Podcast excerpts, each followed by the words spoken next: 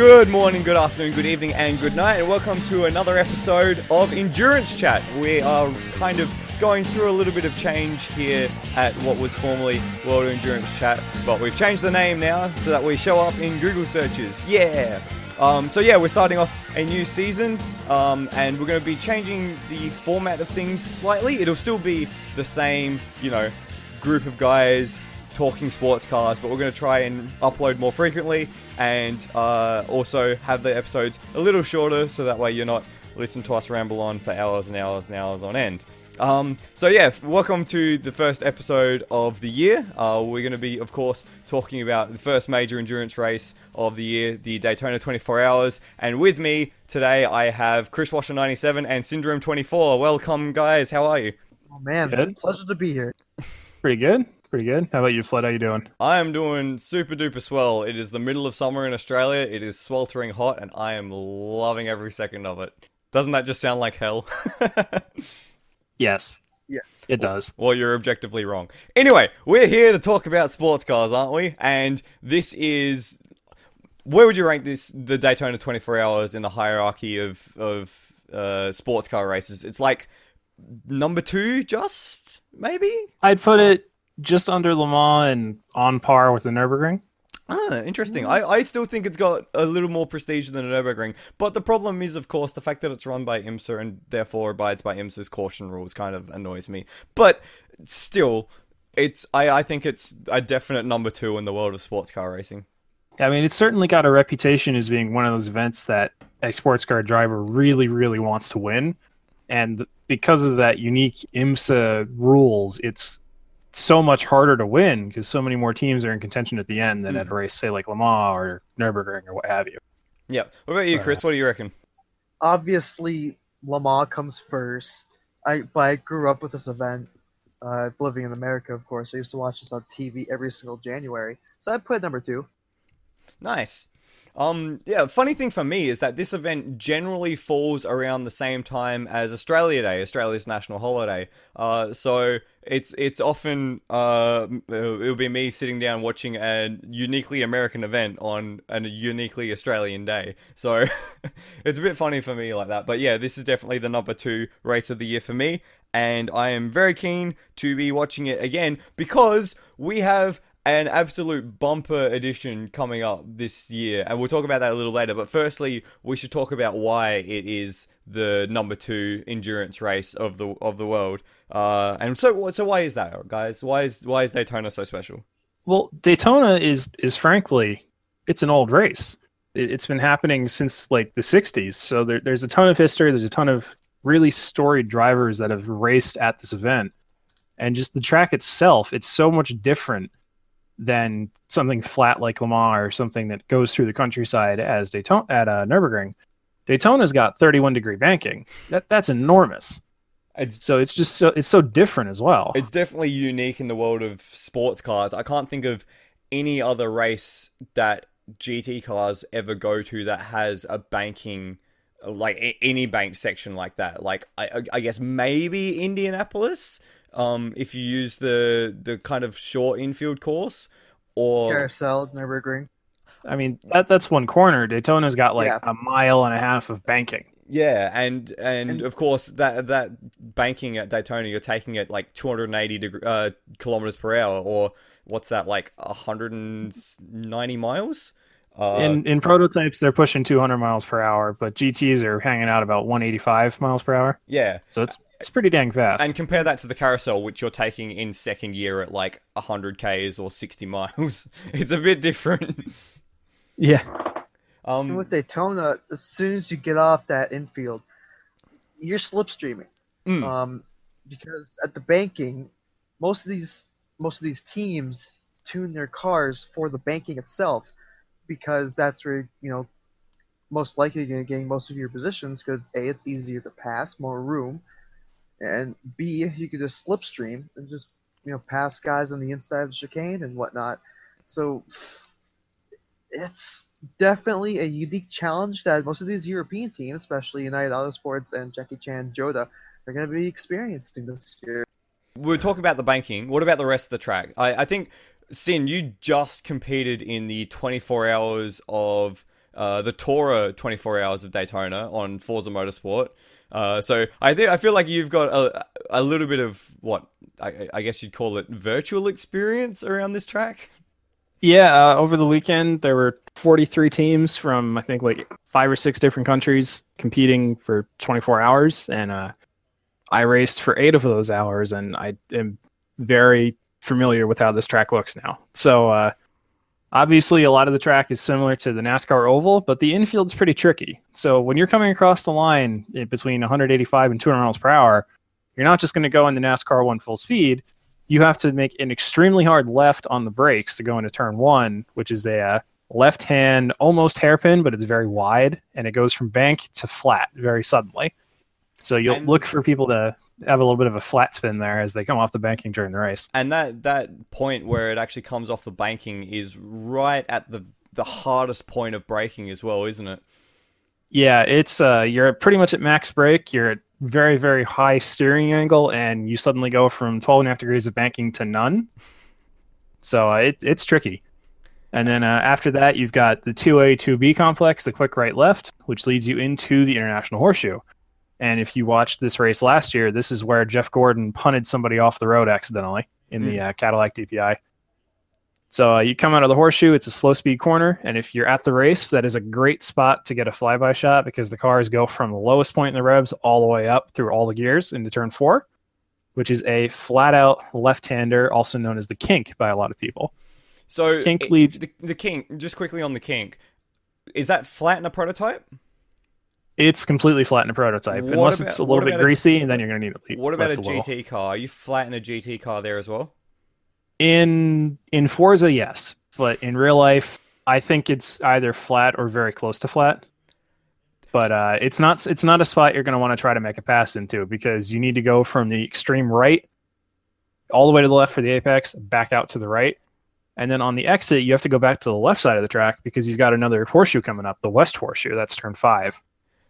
So uh, that's another one of the slower speed corners, and then you have another huge straight shot to turn six, which takes you back from the flat onto the banking. And that's when you're going at full speed from zero degrees of banking to 31 degrees of banking very abruptly. So that's another tricky spot for the drivers to handle. Mm. And I, I think one of the, the hallmarks of this event, similar to Le Mans, I guess, is that the biggest um, part about being fast of this at this track is not just having the top line speed, but also getting out of those slow speed corners very quickly.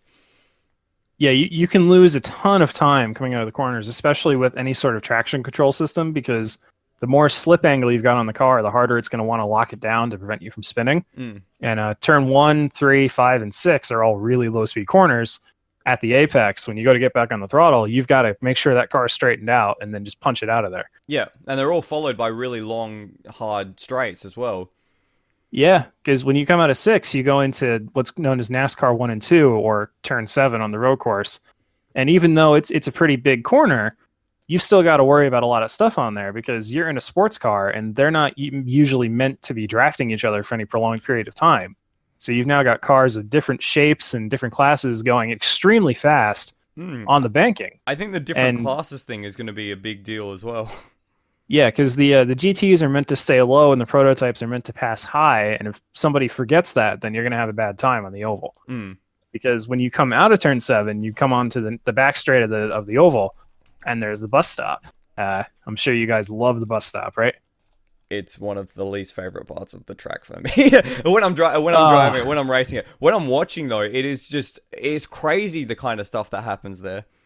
I think Yeah, there was the- one the point bus- last year, if I recall correctly, you had a GTD battle for the lead, the top five or something within like half a second, and they went three wide into the bus stop, and I think it was the person on the outside that got into the lead, but they somehow managed to squeeze through there without destroying each other. Yeah, the the bus stop is it it rewards bravery and punishes uh and punishes pride. Because uh you're you're coming into that corner at about you know 180 200 miles per hour and you're full on the brakes and you've got to do a left a right a right and a left all very very quickly on the brakes and on the gas. So uh, if, if you're coming in there and you're not careful what you're going to do you're going to hit someone and if you make a mistake on the entrance there's a nice wall there on the inside through the grass you're going to smack it Uh, also, Worst case scenario, you go up in the air, go over the fence, and bam, you're in Lake Lloyd.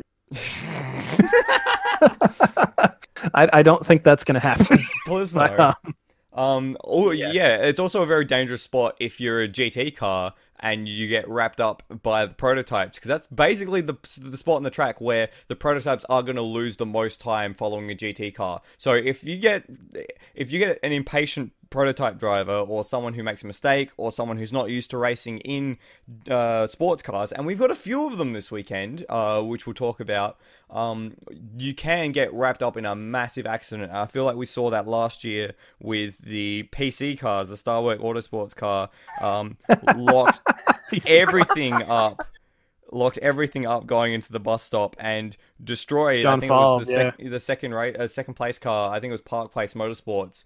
Um, Yeah. just straight into the barriers, and like uh, the the Porsche could do nothing. Like uh, the the like He, he was just a passenger. Absolutely, and the, the Starworks guys got away scot free at that point, and you know then they retired both of their cars from the event and managed to not get a podium in a class with five cars.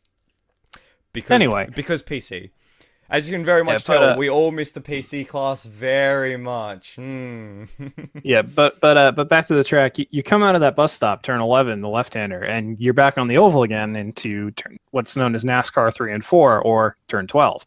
And it's very much like the other set of the oval turns. It's just flat out all the way back to the start-finish line. So th- there's a lot of people say, "Oh no, it's just you're turning left."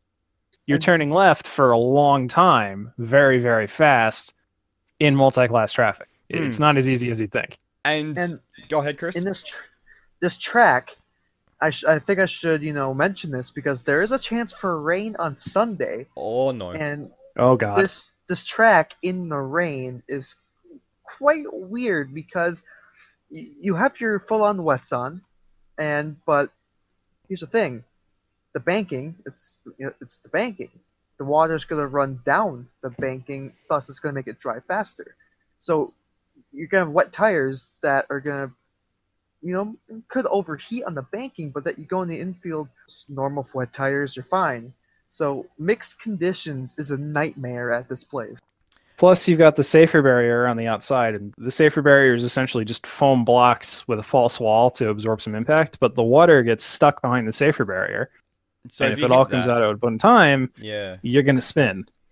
Um, we saw because we saw awful conditions at the the 24 hour last year. Um, which was I think the conditions were so bad and so cold that the Dayto- the the prototype cars were struggling to get their temp the tire temperature up after their pit stops to the point where for about a lap and a half they were getting passed by GTD cars, and I feel like the one of the the most heartbreaking moments of the race was Brendan Hartley coming out of the pits in the middle of this, in the lead at that point, coming out and crashing on the banking on his first lap uh, into a uh, into a GTD car because he had no tire temperature and was trying to nurse the car onto the throttle and it just spun up straight away.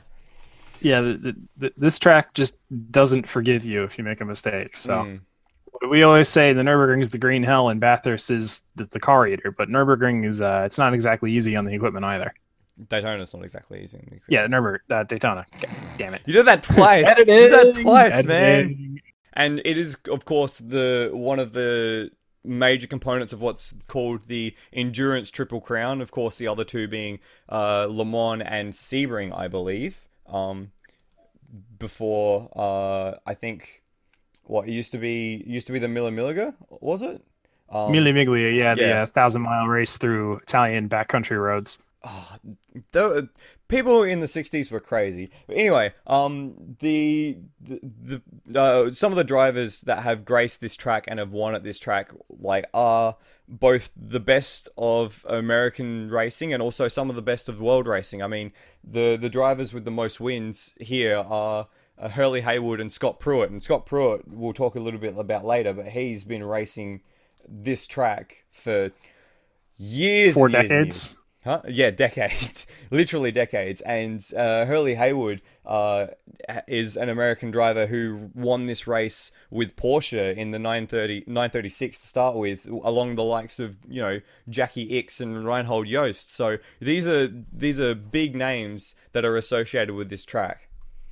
Um, And then even- also, let's not forget about you know the guy. Unfortunately, passed away lately. Dan Gurney. He won the first ever edition of this event. It was just called a three measly three hour race, and how he won it was so unique. It was three minutes left in the race, about that, and he, he knew his car wasn't gonna make it if he went another lap. So what he did is he stopped right at the checkered flag. He made sure not to cross it. As soon as that checkered flag came out, uh, he just turned his wheel to the left and went down the banking and crossed the line.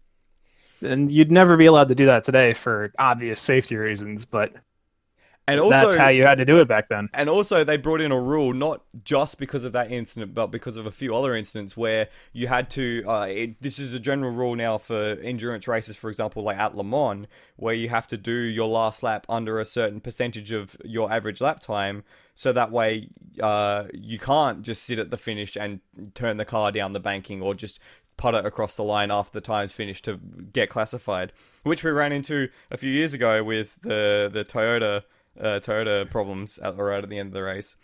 Um, speaking of Toyota, Dan Gurney would also win again in 1993 as a team owner, the All American Eagle Toyota Racing Team. And that car actually still holds the lap record on the uh, the sports car course, a 133.875 by PJ Jones. That's For reference, I think they were in the 35s uh, at the Roar. ooh, so we could actually legitimately see a brand new lap record at Daytona. I doubt it because the cars today have a lot less power than uh, they used to. This is true, but the the change in aerodynamic efficiency is something that you know, like if we're saying that they're doing a 35 at the Roar, there's no reason to say they couldn't do a 35 in Happy Hour or at, in the event, right? That's true. I mean, well, uh, I have the results up. The fastest lap from the Roar in prototype was a 35.8 by Felipe Nasr, and that was in the Cadillac, which just got nerfed. Oh, and uh, that was in the qualifying session. So I doubt we'll see anything in 34s, low 35s, probably, but not close to that lap record for at least another year. Yeah. Uh, we should talk about the qualifying session at the Roar. Why? wh- wh- the Roar is a test session. Why do they have a qualifying? Well, they had the qualifying because, of course, in testing in Le Mans and Daytona, sandbagging issues do arise. And they made this qualifying session to try to get rid of the sandbagging just a little bit. And what the, what the qualifying session, you know, has to offer is that if you do your fastest time, you get the fastest time, you get, you know, most, so you get like the preferred garage, the preferred pit stall, etc and IMSA thought that was a good idea to try to, you know, entice teams to not sandbag at the road this year. Yeah, and uh, they were actually penalizing people by taking away practice times for sandbagging. I know uh, Mike Shank lost an entire session, and I forget what other team, but they also lost an entire practice session for Core Not Autosport putting up also with got that. pinged. for not going as fast as they could. That's But yes. ridiculous. I, I love that they've done that because, yeah, as as you said, Chris, sandbagging is a thing that happens at test session, and it is trying to deceive the organizers. And we have already seen uh, a BOP changes and b complaints about BOP changes and sandbagging throughout the last few weeks since the Roar. So they it's it's a it's a zero sum game. You can't win whether or not you make changes or you don't make changes. Someone's always going to be unhappy, which is And annoying. The reason, and the reason IMSA has this system, you know, that they can ping people for not going their fastest, um, is because they have live telemetry of all the cars that's going around, so they can tell when the car's not doing their best. They have, you know, charts that they can me- use to measure. Um, so it's not just like they don't like going out of a train of thought or a guessing game. They have the charts, they have the research, and they have you know the actual live tele uh, telemetry to actually make sure that everyone's going their fastest, and if they're going pretty slow, they get pinged. Yeah, and they also have uh, some pretty advanced uh, simulations going off of how they uh, calculate the boost tables and stuff. If you look at the BOP, they actually regulate how much boost the turbo has to have at a certain rev range. So IMSA's IMSA's really on top of the ball here, and I applaud them for actually dinging cars that need a ding. Hmm, it's good on them. And I, uh, like we've seen it in, for example, I think it was last year or the year before, where they took away all of the results from a particular manufacturer for sandbagging previous before the event and changing, basically not showing their full hand.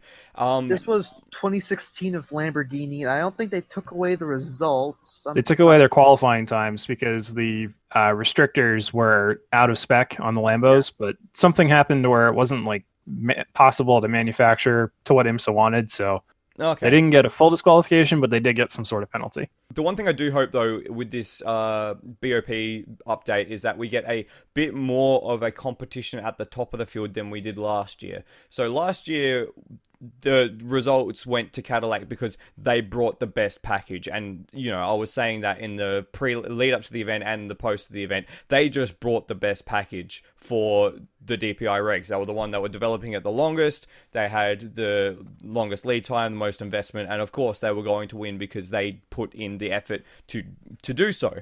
Um, but that ruffled a lot of feathers up and down the field because there there was the um, the note from IMSA said that they were going to balance the DPIs against the best of the LMP2 field, and what we saw from the times from that event is that that wasn't quite what happened. The Cadillacs were about half a second to three quarter of a second faster at their peak speed and able to maintain it longer than even the best of the LMP2s. And of course, this was when this was also the LMP2's first race, so they were struck by electrical problems, and you know it was pissing down with rain, and so that didn't help it, things. Um, but I do hope that with the balanced performance tables, uh, that we do get a better race up the front. Because holy crap, guys, we have twenty, yes, twenty LMP2 slash prototype DPI cars. Twenty. What? Yeah, that's pretty cool. That's- uh, as a uh, That's a crazy size. and it, it's not only 20 cars it's four different chassis as well which is awesome we, we've got Hmm. the not necessarily the full spec lmp2 but we've got Dallara chassis ligier chassis Oreca chassis and a riley and a single rally. Yeah, but and to, on top of that as well, we have uh, what is it now? Four manufacturers. We have the Cadillac DPI, the Nissan DPI, the Mazda DPI, and now we have an Acura, which is now being run by Penske. We we've got some of the biggest names in sports cars at this track in DPI. Uh, Like they're not going to the WEC at the moment. They're coming to DPI and to America to race in this series, and the quality of the field is just insane. And the irony of Penske with an Acura team is that they had a Porsche LMP2 in the American Le Mans Series days, and th- their main rival in that class were Acuras. and then uh, it's just it's it's kind of funny because uh, down under in Australia, the Penske team runs one of the Ford teams uh, with Dick Johnson Racing, a very famous, long-standing team in V8 supercars, and their main rivals are GM is Holden. So it's kind and then of in nascar penske runs the fords and in indycar penske runs chevrolet so so Penske's just really just a motorsport whore. He'll just go with everyone, anyone who can get him a win. hey Um, but but yeah, so on top of uh, Penske running the Acura program, um, they're running the only uh, Oreca-based DPI car. Um, because Oreca didn't have a DPI car last year, uh, and they have brought along into that team um, some of their IndyCar talents in the likes of uh, Juan Pablo Montoya and Simon Pagenaud, uh, Castroneves as well, and uh, Ricky Taylor, who's been uh, taken from the Wayne Taylor Racing team. yeah ricky i think had a hard time making that choice but uh I mean, if if if any team's going to take you away from your dad, it's it's it's going to be Penske. Yeah, so Plus, like on, on one hand, you're leaving Taylor- the family team that you race with your brother under management from your dad, but on the other hand, Penske, a factory Penske team. And plus, you got action former Action Express racing driver Dane Cameron, uh, Graham Rahal's there as well, and uh, Ricky Taylor. Uh, it's been known that he kind of wants to get an IndyCar drive, so this might be uh, the first step towards it. And and when you look at all things considered, that's a pretty smart decision if he's looking to get into IndyCar. Um, so uh, yeah, in that in that team, th- this team fielded one car at uh, Petit Le Mans, just just a standard Oreca at that point, with Montoya, Castroneves, and was it Pagenaud in that car? Yeah, it was well? passionate. Yeah. Um, but uh, you, you look outside the Penske team as well. You have Joest coming back to Daytona with Mazda and bringing along with him the likes of you know uh, bringing up Harry Tinknell and uh, Rene Rast and Oliver Jarvis to add to the the likes of Tristan Nunez, uh, John Bonar- uh, Bomarito, and Spencer Pigot, who have been um, drivers for that program. Maybe not Pigot, but uh, Nunez and Bomarito definitely driving in that program previously. So we're gonna have Rene Rast at Daytona. That's awesome. Um, in a prototype. Uh, United Autosports are coming with two cars with some big name drivers. Uh, we should talk about those drivers. For example, we have in one car, uh, uh, Phil Hanson. Uh, who is the um? I feel like he's the, the He's the money man. He's the money man. He's the United Autosports guy. Um, uh, and on top of that, you have Lando Norris and the big name for this year's edition, the big star, Fernando Alonso. Like, what? Yeah, Alonso has been uh, trying to get his foot in a lot of the other major races in the world. Like I know he did uh, Indy 500 last year with Andretti. He's trying to do Le Mans this year with Toyota, and uh, TBD on that one. I, But uh, I, I feel like Alonso to Daytona confirmed. he really does want to do the triple crown. I feel like he wants the triple crown. I feel like he's kind of given up on not not that he's given up on Formula One, but that uh, he's expanding his focus outside of just being an F1 driver. So he just got to win the other two now. Well, well, yeah, he's just got to win the other two, just as as if it was that easy. Um, and interestingly, one of the only other drivers who could still get the triple crown is Montoya because he's won the Indy 500 in the 90s. He's won the Monaco Grand Prix with Williams, and he just needs to go to Le Mans. And I feel I, kind of feel like Brendan Hartley might take a slight at uh, at the the Triple Crown. I mean, he's racing in F one, and he could end up at Indy maybe someday. This is all this is all crazy speculation. Anyway, but uh, Alonso's not the only F1 talent that we've uh, got in this in this field. Um, of, of course, we've talked about Juan Pablo Montoya, who raced in the early 2000s with the likes of Williams and McLaren. Uh, we've also got the likes of Bruno Senna, Paul di Resta, Lance Stroll, um, Brendan Hartley. Brendan Hartley. Yeah, uh, you know, all former. Unfortunately, F1 he's not here this weekend. Yeah, um, I couldn't make it work, which is a real shame. Um, Probably because of the Honda Nissan thing. Of course, um, Honda uh, is powering the uh, Toro Rosso cars next year or this year. Oh yeah, that's right. Aw, I'm sad now. Mm, And not uh important note, this won't be Lance Stroll's first start. Yep, he raced in a Ganassi Ford DP and promptly stuffed it in turn five uh, last time he raced. 2015. Yeah, he brilliant. just went out and straight in the wall. Was that his first lap? Uh, it was pretty close Uh, to the beginning, yeah. Was it? I thought it was pretty late in the race. Well, I think it was like at the beginning of his stint. Okay. Either way, he, he he didn't last very long in the car. Fantastic. um, so United Autosports running the Ligier. Ligier hasn't been renowned as being the fastest in a straight line, so we'll see how they do. Um, but their driver lineup is obviously going to win them a lot of fans. Um, uh, another big name team coming over from Europe is uh, Jackie Chan DC Racing uh, with Jota Sport, who are bringing along, as I said, uh, as I mentioned already, Lance Stroll. Um, but uh, on top of that, uh, the likes of Felix Rosenqvist and Robert Frijns, um, which I feel like that's his first um, prototype drive, maybe. Yeah, I think that's about it. It's either Yeah, either I think I think it is as well. I think it's his first top. Um, sorry, his first top class prototype drive. I, he may have driven an LMP2 at Le Mans, not last year, but the year before, if my memory serves Nope. me correctly. Nope. He's never driven a prototype. Well, there you go. It's his first driving a prototype, so I'm excited for that because Frijns is one of my favorite drivers. Um, and we know that Jackie Chan DC are going to operate a, a, a very good team if they're going to be run by Jota. Um, and the other car has um, the uh, WEC um, the yeah the more WEC team of Ho-Pin Tung, Alex Brundle, uh, Antonio Felix da Costa, and a silver driver who I've never heard of before, Ferdinand Hats- Habsburg Lor- Lothrington. Is that how you say it? Well, that, that's not. I, I- that's actually not his uh, his full complete name. Oh, uh, it's actually You're a bit longer this, than that. That's longer. His, his name is uh, Ferdinand Zvamir Maria Abaltus Keith Michael Otto Antel Vanum Leonard von Habsburg, colloquially known as Ferdinand Habsburg.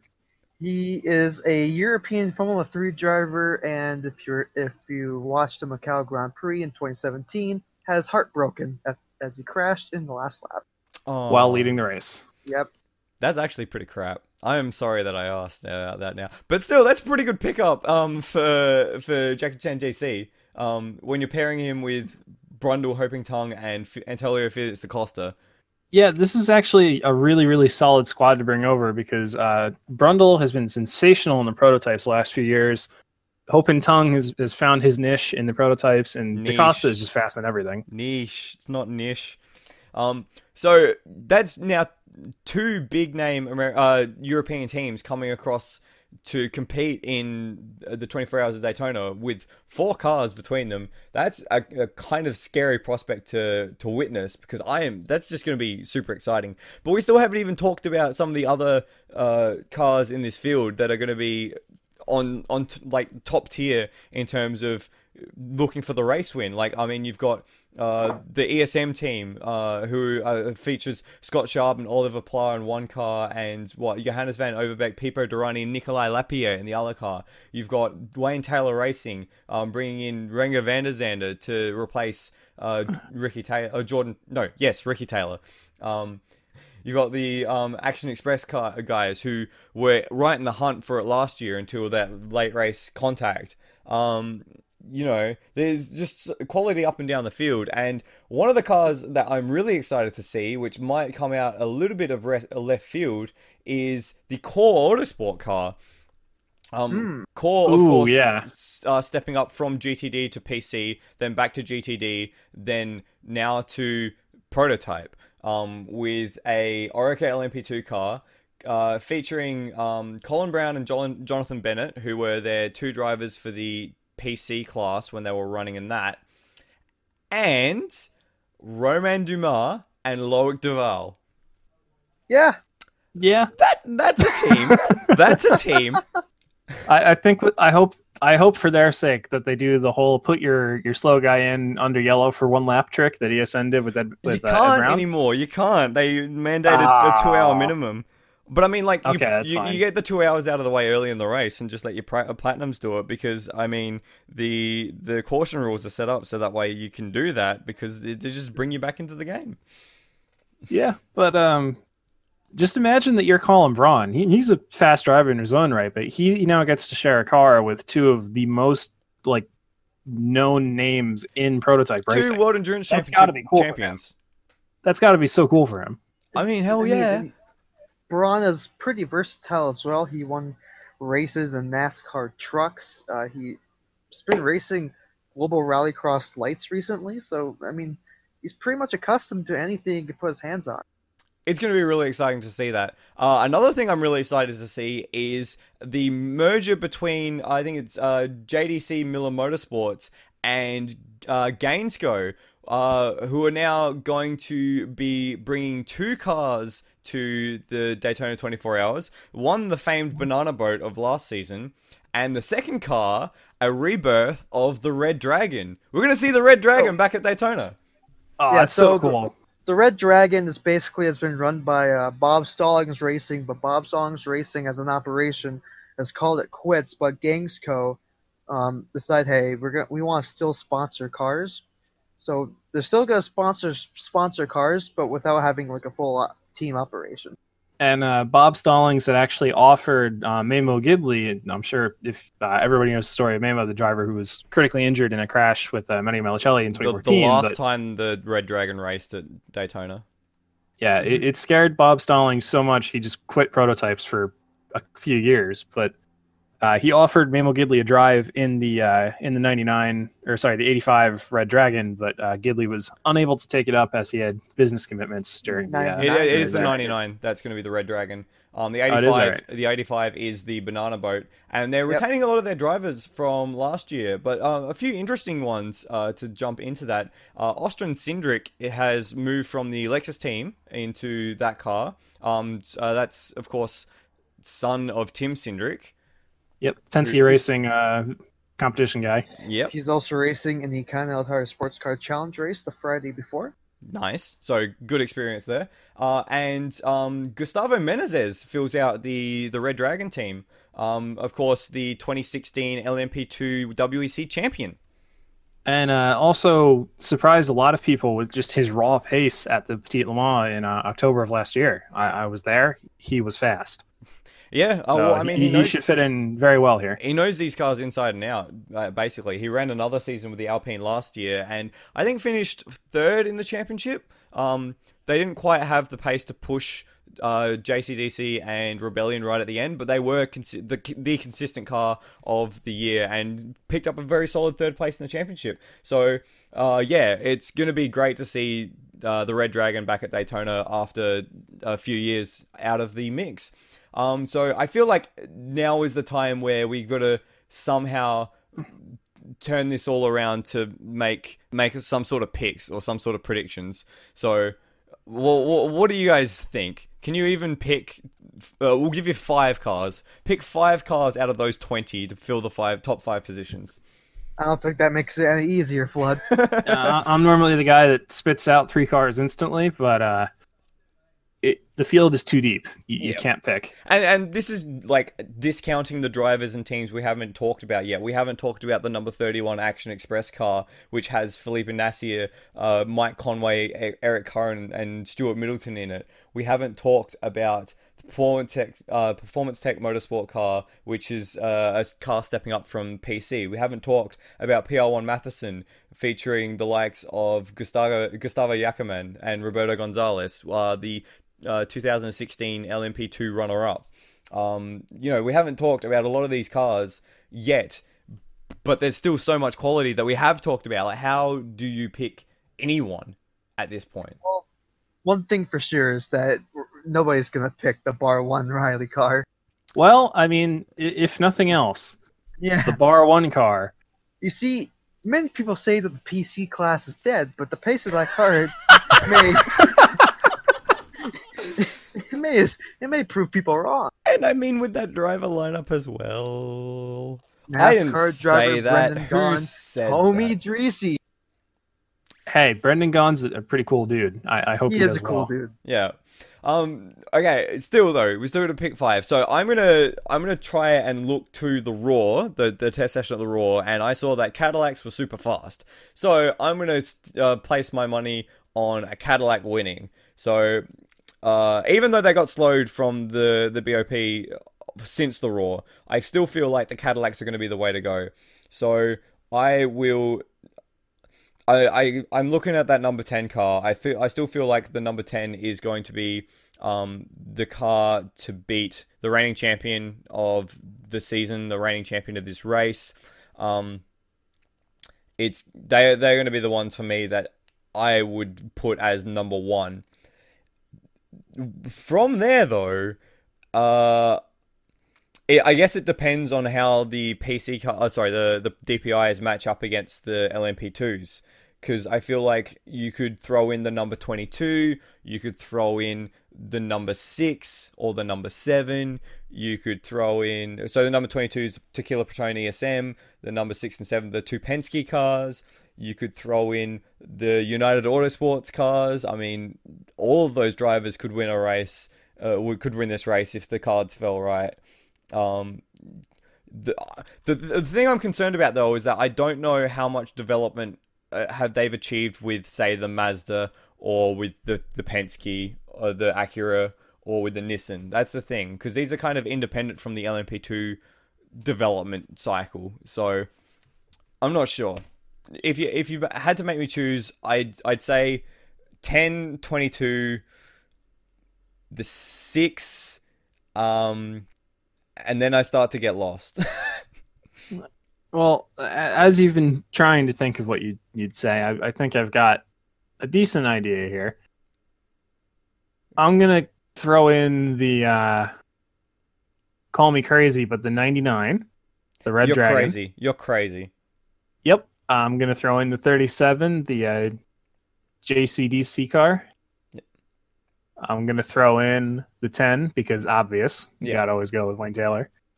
Uh, I think Penske might uh, have both cars in at the end, so both Penske cars, and that's what I'm going to say. 6, 7, 10, 37, 99. That's brave. Um, That's leaving out the United Autosports cars and the both ESM cars as well. Oh, leave me alone. I know what I do. What about you, Chris? I say the 31 has a pretty strong driver lineup. I mean, Felipe Nasr did set up that fast lap in that road qualifying session. Also, Stuart Middleton, he won the Sunoco Whelen Challenge this year.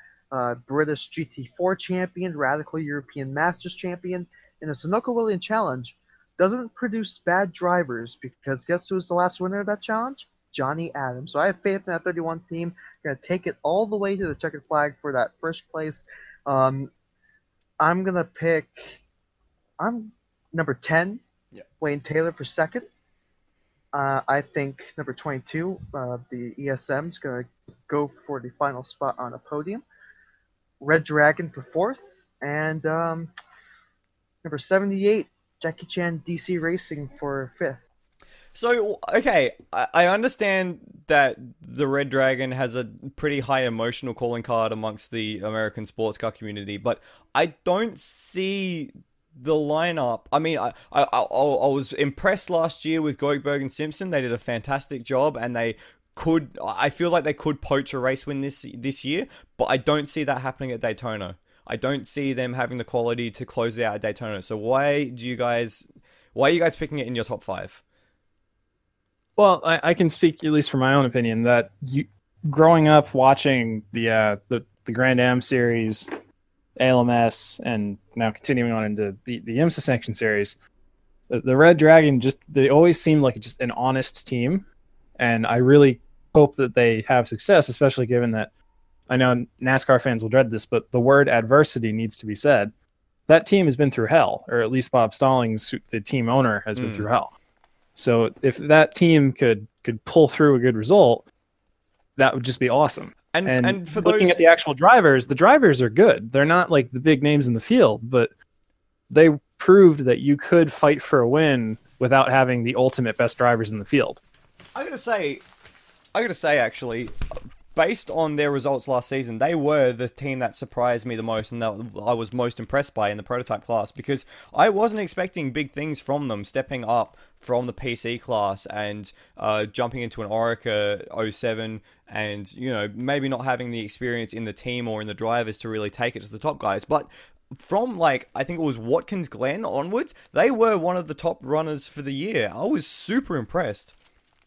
Yeah, like they have decent momentum to work from. So I I don't think it's unreasonable to see a good result from them. Mm. Now And- whether they can do that for 24 hours as opposed to 3 or 6 hours, that's another question. Yeah.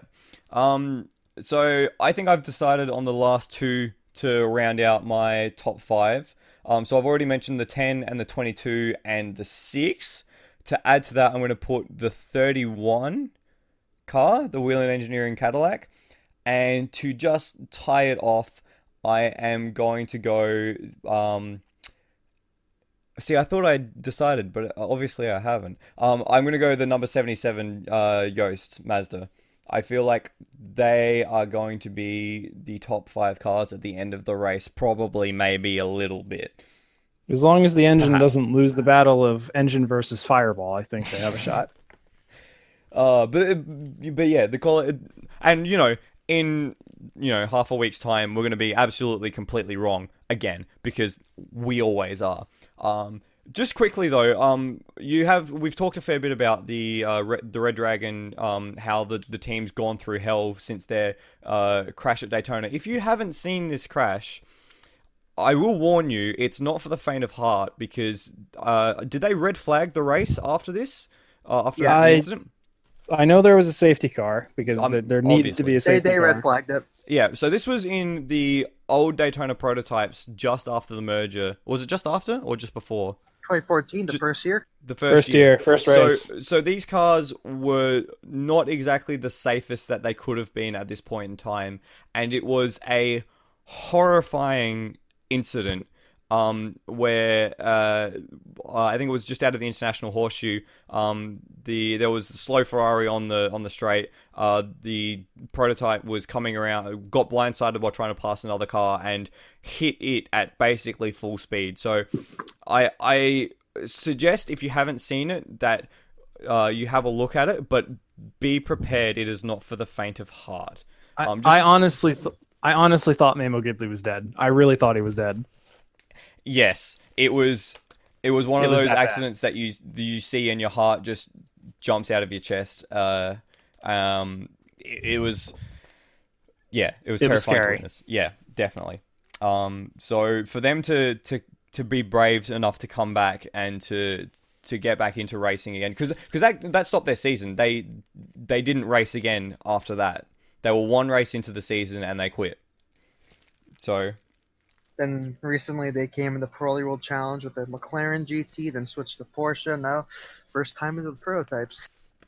So yeah, I, I, I, I hope they do well. Um, but just not well enough to ruin my picks. um, so moving on now. Uh, I think I feel like we've talked about uh, as much about prototype as we can. Um, without you know repeating ourselves. So we'll go to GTLM. Uh, so GTLM a nine car field, so the smallest class in the race, but a class that's definitely not devoid of quality. Uh, the GTLM race will be. Is it going to be the day the debut of the mate? Is it going to be a de- the debut of the mate?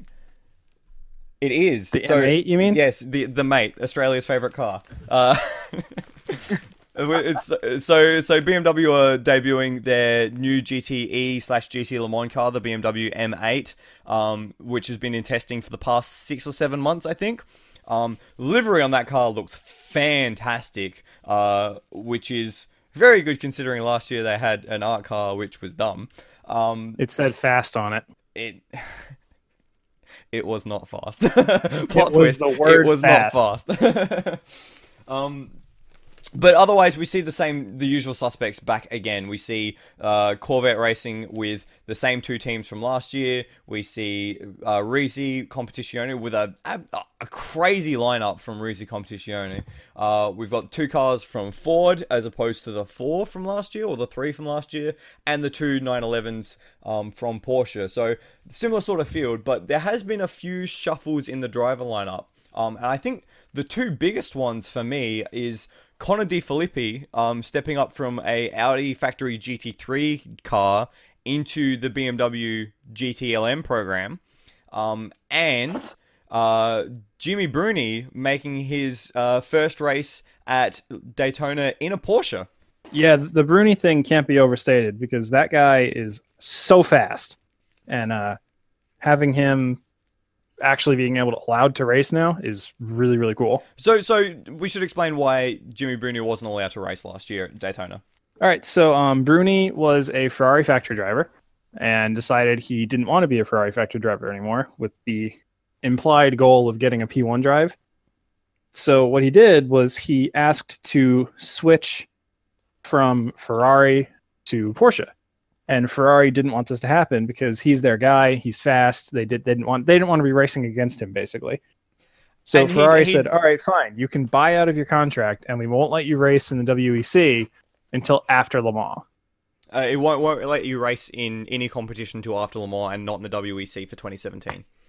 They were the conditions. Yeah, and- and he was you know not happy about this but he he did it and uh, after le mans he started racing with Vanthoor and imsa and they kicked ass They did. Um, but of course, now the problem is that Porsche's LMP1 program doesn't exist. so he may have uh scroogled himself there And and the thing that was the the weirdest thing for me was that six months prior to this all going down, he had signed a five year contract with Ferrari. so now they think all right we've got our fast guy for five years awesome just kidding Yeah, basically, yeah.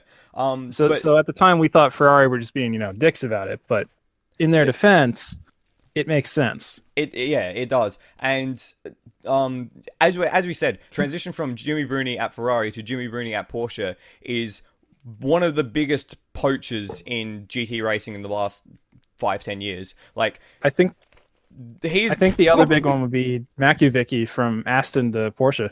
Yeah, Porsche just seem to find a way to attract good drivers all the time, and like he is probably in the top five GT drivers in the world at the moment. I, I don't know who else the other top five who else is in the top five, but he's the maybe the one name you can absolutely point to and say he would be in the top five of any. He would he would win in any car in GT, in any competition. You can point to Jimmy Bruni and know that you you will get a race win from him in any car.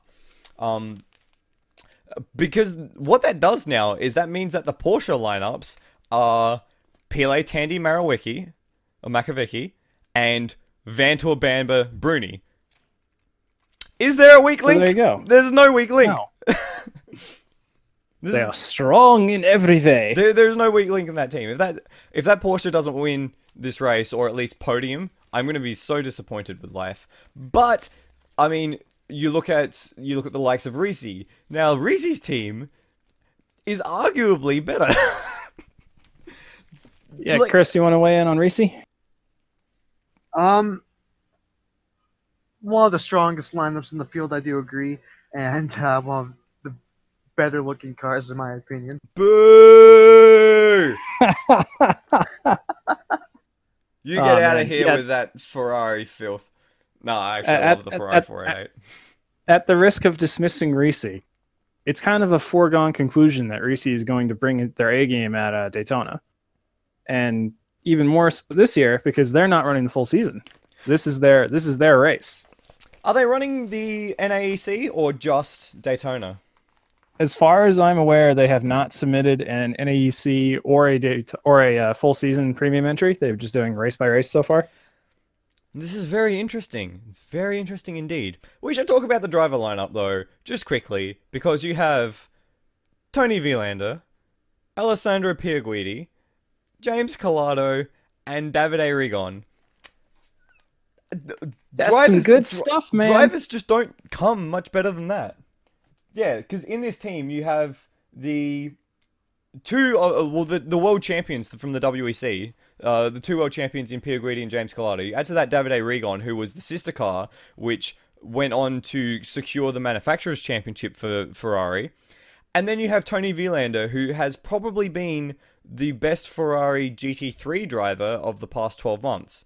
Um, with the hallmark being his monster stint at Bathurst, where he was setting qualifying laps a second and a half faster than the rest of the field for an hour and a half on an old set of tires in traffic on Bathurst. Yeah, yeah. Um, and Bathurst has the, the elevation change, which is where Vilander was really getting everyone. But Daytona's got the banking, and the transition from the banking is not unlike the Forest Elbow at uh, Bathurst in turn uh, turn one at least. Again, though, Forest uh, Forest Elbow is um, the last part of coming down the hill. I think you I think you mean Mountain Straight, Griffin's Bend. Yeah, Um, yeah, that's what I'm referring to. The thing is, Griffin's Bend, you take third gear, 120, 140 k's per hour, so like 60, oh, 80 miles, 80, 90 miles. Um, uh, banking again, 280 kilometers per hour slash 200 miles per hour. There's a little difference. Uh, uh, so it'll it'll be.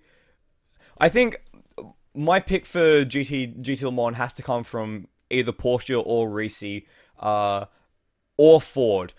There there are two reasons why. Well, I'll go through the reasons why I don't think the BMWs or the um or uh, Corvette are in with a shot. So BMWs, unless that M8 comes out of the box flying, it we just haven't seen from BMW the sort of pace that we would expect from a team of that quality. Um, and Corvette are now running an eight-year-old chassis. Uh, so those, but, but the thing is, the thing is, of course, you expect these teams to be competitive. I mean, Corvette a few years ago they won one two separated by 34 thousandths of a second ahead of the entire field. Um, last year we had the top four drive top four cars uh, four different manufacturers separated by five seconds. So, yeah, I, I, I would expect my number one car would be maybe the 912, but again, you can't discount the Fords uh, because they've won it the last two years, and like their driver lineups are just quality. So, someone help me, please. I, I think the GTLM is gonna the Reese team is gonna have extra incentive to do well in this race. It, not that they wouldn't normally, but this may be their only outing for the year. So Reese is going to be really, really invested in bringing it home, and just for that reason, I think they're going to drive maximum pace possible. So uh, I, I would put the win in safely in the hands of Reese. Also, totally not a Ferrari fanboy. Um, of course not. I, I also think that the Fords are going to be very, very strong at this race, just because they were actually mandated to run a five degree rear wing, which means the car was too fast in a straight line, so IMSA slowed it down. Now, giving them more rear wing slows them down to straight, but also speeds them up in the corners. So I think the Ford's going to be really strong at the race. But there's not that many corners. The only corner where a high downforce, there's two corners where a higher downforce uh, application sort of comes into it. And that's the kink and the bus stop. I don't think. Well, no. Uh, turn one because you got the braking with the transition. Uh, turn five because you're coming out of the kink flat out. Um, and then you have the bus stop and uh, the kink. Yeah. Yeah. Well, I, I mean, I guess the added downforce does add to rear stability, which in that section, turn five and turn one, does help it out. But I, I still think any sort of addition to the uh, like mandated addition to the aero is going to hamper their chances slightly. But of course, they have the advantage of being ridiculously good on fuel to like biblical levels. That is true. What about you, Chris? What do you reckon? I'm gonna put the win on the Fords here because the Fords, uh, they have the momentum from last year. Um, Porsche and Reese will give them a good fight, but I do believe Ford will pull out in the end. With the BMW situation, we're gonna see the same thing that happened with the uh, the first year of the Ford GT. You know, the race at Daytona, that the plethora of problems, and uh, within of the year they started winning races. I think the BMW M8 is going to be just like that. Daytona, they're going to have lots of problems on their hands lots of teething issues. But once the season gets going for WEC and IMSA, they're going to start to get their feet under their under the ground and uh, or get the feet get their feet under them and uh, hopefully maybe knock off a few podium finishes. So we've we've actually picked a different team for for the for the win. Has this ever happened before? Uh, In GTD, we've all picked three completely different teams as winners. You mean GTLM? GTLM, sorry. Uh, it may have, but I don't know. we'll see who's right. It'll probably be none of us. Let's be real here. yeah. In, in before If, you, if the fin- if, if the finish is anything like last year with five cars within like ten seconds, I'm going to be a happy man. So that I can definitely get behind. yeah. yeah, usually the GT Le Mans balance of performance is pretty spot on. Mm. So we should move on to the next class, the GTD class. So this is the largest class in the field at 21, so just edging out the prototypes. Uh, and again, for a Pro Am class, this is probably one of the widest and best uh, fields that we've got um, for any Pro Am category around the world. Um, the numbers are a bit down from last year, but of course, last year you didn't have 20 prototypes. Well, I mean, you say you say the numbers are down, but there's still 21 cars, There's which is still incredible. 21 cards. Oh no, the numbers are down to a full F1 race. When you put it when you put it in those terms, Yeah, like there's nothing to complain about here. But Uh, um, yeah, this there's there's a lot of a lot of uh, international flavor and a lot of uh, American muscle in this field. yeah, you could definitely say that. Um, I mean, we've got for the first time teams from uh, sorry, not from the first time. What am I saying? We've got teams uh, featuring uh, Lamborghini, Audi, Mercedes, Ferrari, Porsche, and BMW. Um, which are And your- Lexus and which are Acura. Eu- European flavor, but then of course, yeah, the Lexus and the Acura, who are definitely set in America. But I mean, the the BMW team is Turner, Turner Motorsports, which is a very uh, American unit. Um, And with new Liqui Moly colors too. I Oh, love is the so look of that car. I Yeah, Turner's actually doing a, a contest on their uh, their Twitter page where if you email them a digital recreation of the Liqui Moly livery, they will send their favorite entry a Turner Motorsports uh, shirt, I believe. So I uh, wish I had any sort of art talent. yeah, d- definitely consider checking that out. It's always cool when the teams try to engage like that. Um, some other big news uh, in this class in terms of teams. Um, we have the return of Magnus Racing after their uh, win of this race two years ago, uh, followed by their. They basically rage quit the series uh, on uh, officiating grounds towards the end of the series, didn't they? Yep. And Pirelli World Challenge wasn't much better, so it's like, yeah, IMS is the worst of two evils. But better the enemy you know than the enemy you don't. And Yep. better having the races with such a level of prestige as well. Um, because Magnus Racing is a team that I've always liked, even when they crossed from Porsche to Audi. Uh, they were racing Porsches, right?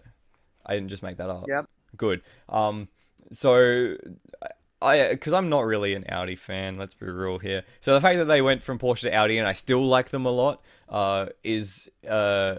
It means it means a lot to me to have them back. I'm very happy to see them. Um, It's, Espe- it's always nice when you can root for your favorite team and not feel bad about it. Yeah, and especially with a driver like Markus Winkelhock behind the wheel. I met Markus Winkelhock at Bathurst last year, and we like we kept running into each other in the paddock. It was like I was like the one fan that he kept seeing and kept interacting with. So uh, like he's he's a good dude. I like Markus Winkelhock. Go Markus Winkelhock. Markus Winkelhock is like racing 60 hours or doing 60 hours worth of racing within a month. He did 24 hours of Dubai with BWT Mücke Racing, 24 hours of Daytona, and then 12 hours of Bathurst. And also, we're missing the biggest piece of information from Magnus is that their stream is going to be back. Yes. Mag- Yes! Magnus After Dark. I love the Magnus stream. Um, so so for those who don't know, the Magnus team stream is basically let's just banter like idiots for 24 hours.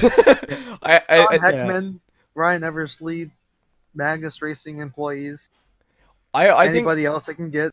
I think last year, like, because the year that they um the the last year they did it, 2016, they had they like it was just like, hey, Jordan Taylor, come come sit with us and chat while you're sick and that sort of stuff. And then coming towards the end of the race, the excite the tension and the excitement from that team as they made the pass for the win was just awesome to watch. I it's, it was it was infectious, is what it was. They Mm, were just Yeah. it's going to be a hard They- decision. Like this is the quality we're talking about here. It's going to be a hard decision whether or not I listen to that or listen to Radio Le Mans throughout the race. Like that's that's the sort of level of fun we're talking about here. so. I think I have a new goal for while I'm there. Get on the Find that room and Get- get, on the Magnus stream. hey guys, can I come ship with you? Absolutely not. Hey hey guys. Um. Uh. In other Audi news though. Down, You Go- might get you might get somewhat far. In other Audi news, though, uh, this will be the second Daytona and the first Daytona as a uh, full season entry for the Land Motorsport team, who finished second last year at this event. Um, finished on top at the Nurburgring and second. Oh no, and won Petit Le Mans as well. So they are flying. Um, in terms They also of won the California 8 hour, the Nurburgring 24 hour, and Uh, the ADAC Masters GT3 wrong. championship. No? Wrong. G Magnus won the California eight hour. Ooh.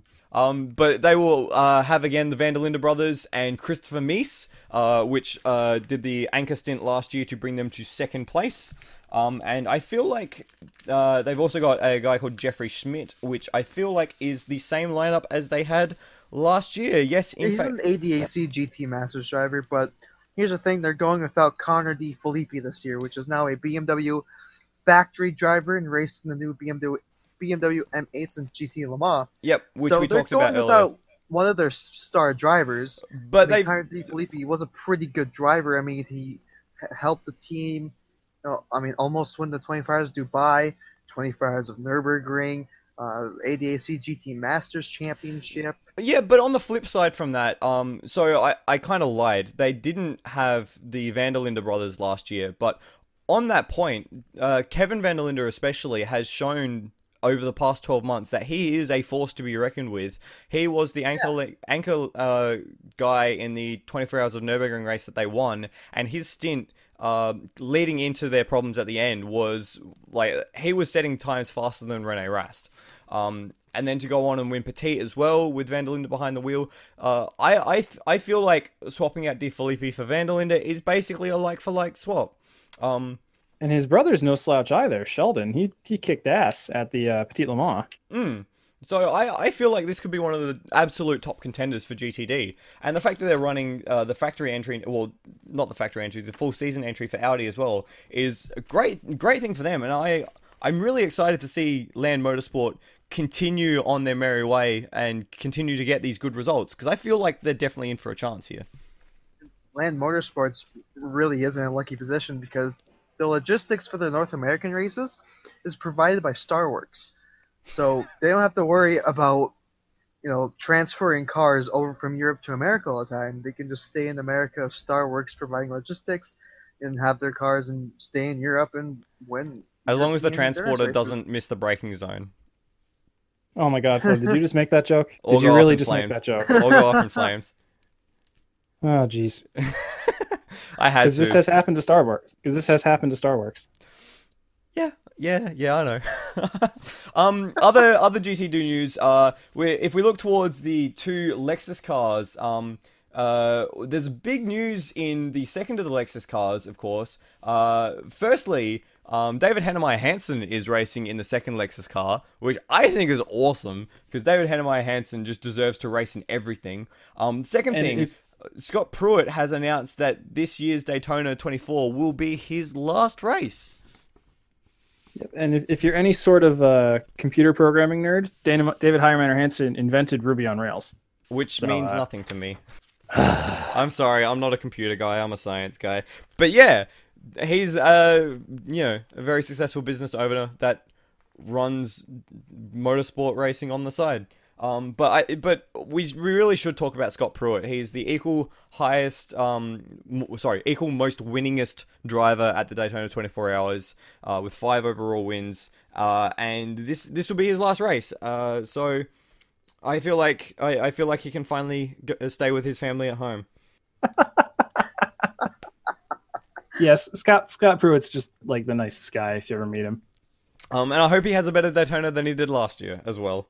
Um, Yeah. for those who Was don't it remember, even Nightfall that he wrecked that Lexus? yeah, uh, for those who don't remember, uh, got wide on turn one, gassed it up on the curb, and slammed it straight into the pit exit wall.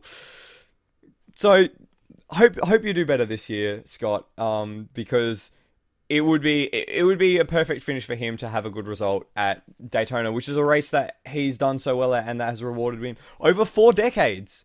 Four decades. I haven't even been, alive four decades. Yeah, I mean Scott Pruett. When when you tell somebody an American sports car fan, hey, sports car racing, you think Scott Pruett. So But- we're we're kind of watching the end of an era here. It's a little sad, but also you know, your career can only last so long, and for his to go as long as it has is just it's incredible. Mm. And for him to be as competitive as he has for so long as well. I mean, it it wasn't that long ago that he was still racing prototypes. Yeah, that's true. He uh, he made the switch in I think 15 to uh to committing to the Lexus team. So Um, good good on him. Uh, one of the big name teams that have come from Europe, though, is the Grasser Racing Team uh, in the Lamborghinis. They came last year with, I think, one car. Um, but this No, year they they had two last year. No, year. they had two. oh, they did have two, the 11 and the 61. I didn't see them because they were so far apart on my entry list. Um, but again, two cars this year, and uh, Chris Grasser Racing Team have had a ridiculous season in 2017, didn't they? Blancpain champions to be exact and just skip ahead to 2018 they already had a marvelous season well a season of heartbreak and uh, redemption How have they had a season of 20 heartbreak and redemption? It's been it's January. in the 24 hours of dubai they won pole on the thursday session and they were leading until they got multiple punctures in the beginning of the race which made them go 80th overall Oh and they spent the entire time going, you know, you know, you know, getting after, you know overall positions, and guess what? They finished uh, third overall. Wow. So the a podium Jeez. in 24 hours Dubai. So guess what? 24 hours of running already under their belts. Uh, some of the drivers coming from Dubai to Daytona. Um, so they're they're already in the swing of things. They they drove the cars. Um, they're kind they're into it. So I think Grasser Racing Team is going to be the upset.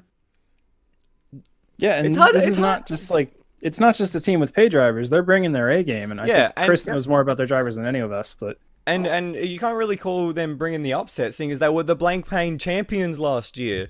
I mean, for for the middle of the season, they were entirely unbeatable. They they won like the first three rounds straight of sorry, they won two rounds of the sprint series and the first two rounds of the endurance series, and they were basically the champions before Spa. They they were just that far ahead. And they're bringing a quality team as well, like Rolf Ineichen, Mirko Bortolotti, Rik Breukers, Franck Perera. They're bringing a Ineichen and Breukers as their silver drivers. That's ridiculous. These those guys are basically bro- uh, gold. They're fake golds. yeah, Yeah. it, it's they're, they're not messing around. no, they're and not. also, I'm not sure if this applies for Daytona, but um, they did unleash a brand new livery uh, reveal. Ooh. They're partnered up with Orange One, so now they have a bit of orange and green Oh, on their cars yeah, I instead of s- just green. I I, saw I that. don't know if they're doing that for their Daytona cars. I think for Daytona, they're still gonna have their just plain green cars. But the orange looks so cool. I never expected It a does. combination of orange and green. Oh wait, no, that's a lie. The Mazda car from. Oh, I mean, it works in Ireland. Yeah, this is also true.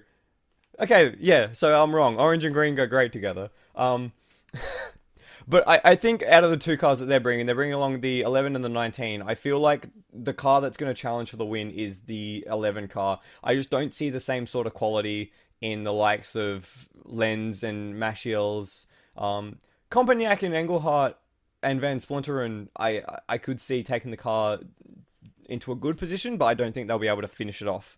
That's that's possible. Mm. But I mean, again, Gra- Grasser, they're they're a team that when they're doing something, they're committing to it 100. percent So Yeah. I, I envision that they're gonna do pretty good here. Uh, a few other teams uh, that we've seen over the course of the last few years. Uh, we've got, of course, the um, Ben Keating Riley Motorsports in the AMG, uh, featuring, of course, uh, Keating and Bleekemolen. Um, but adding to that, uh, Adam Christodoulou, uh, a Black Falcon ra- uh, racing driver, and Lucas Stoltz, another Black Falcon uh, guy. So good to see Yep. the guys from Black Falcon branching out into a bit of other GTD racing. Um, And if they didn't, Bleekemolen and Lucas Stolz, if they didn't collide with another Mercedes in 24 hours Dubai, they would have won that race. No, I'm sad.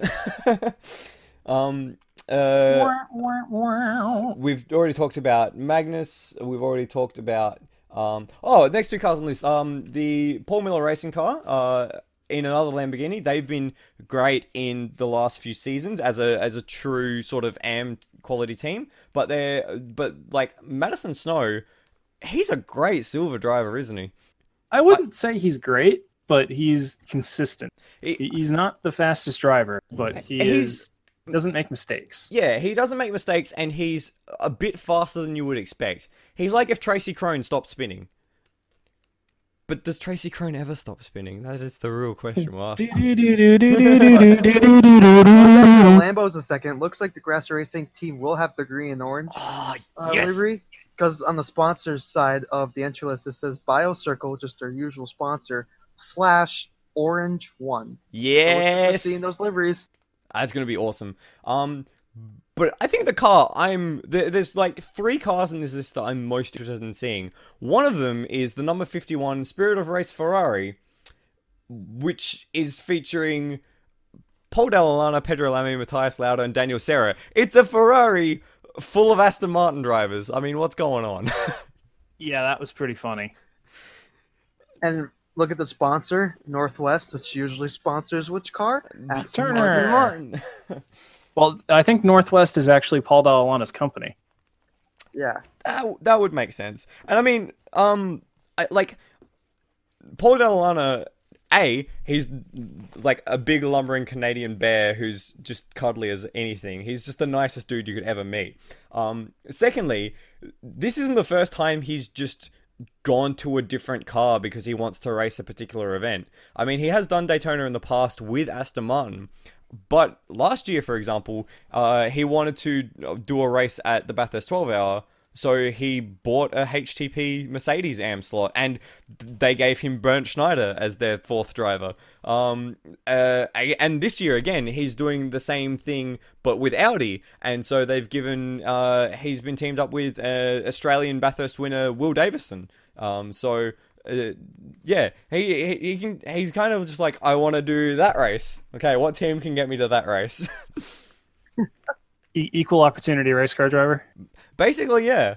Um, and uh, and if you're gonna pick a GT3 car at the moment, you really can't go past the the, the 488. The 488 is just probably.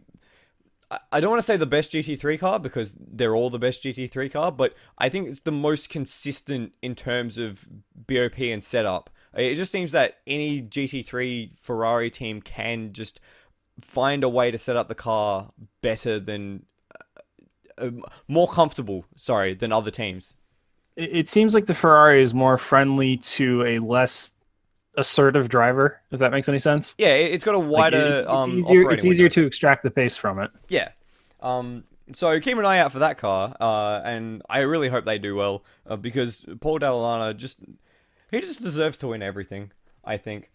Um, but the next car on the entry list I really want to talk about is the number 58 uh, Wright Motorsports car. So this car um, has the teams making the step up from the Pirelli World Challenge. Were they the champions last year?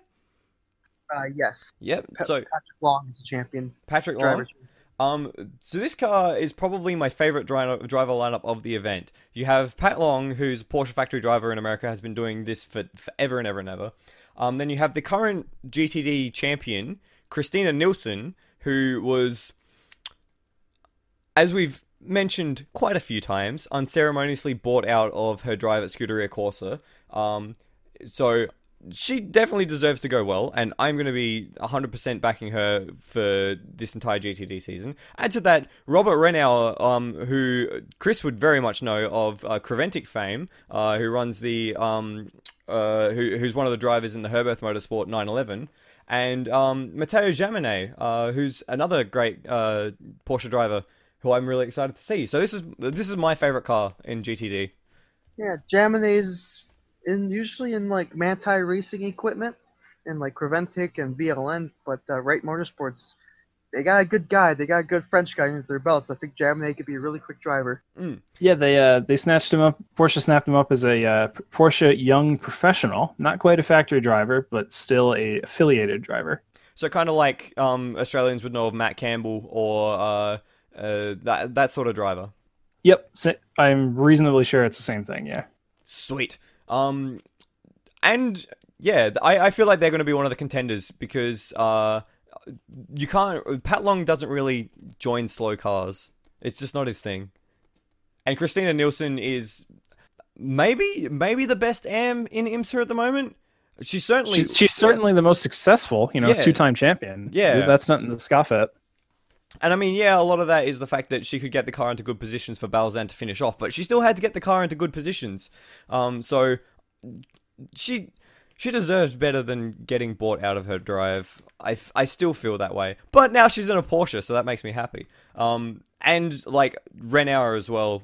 911 in Creventic is basically always the team to beat. So I I feel like this car is a definite chance at a win, if not a, a top five finish.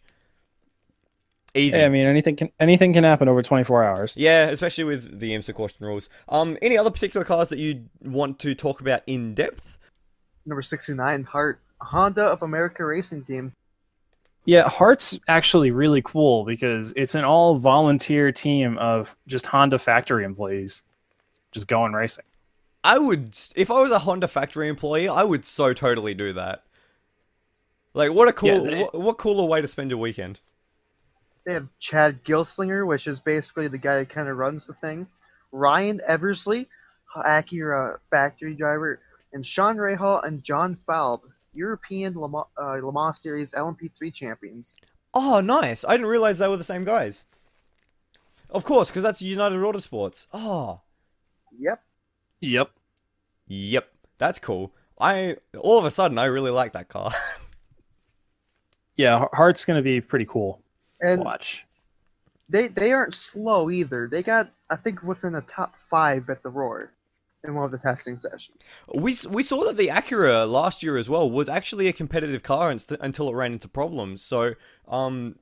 We could actually see them towards the top step, especially later on in the season when they were um, uh, with Michael Shank Racing. Uh, they were contending for race wins. I think there was a stretch where Andy Lally and Katherine Legge won what three races in a row or two races in a row or something, I think it was two.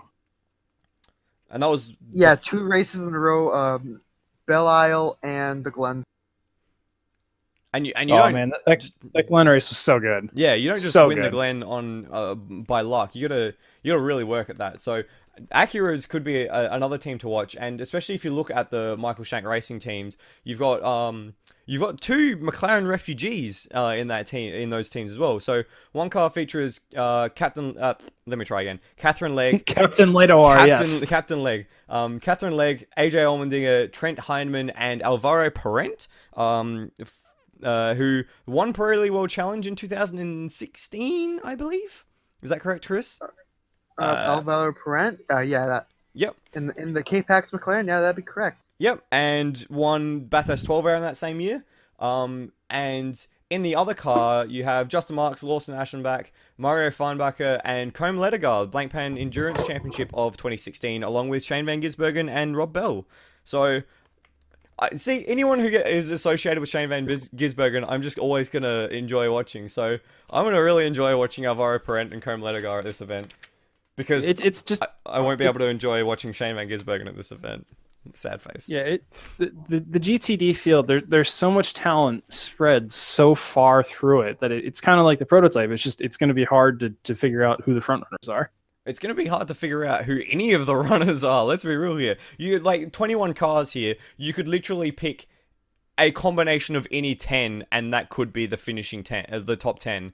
Like I'm seriously considering doing a Cassis 27 and just a random number number generator. Like uh, that's that's how I'm to do these picks, guys. This, there's, there's no other way.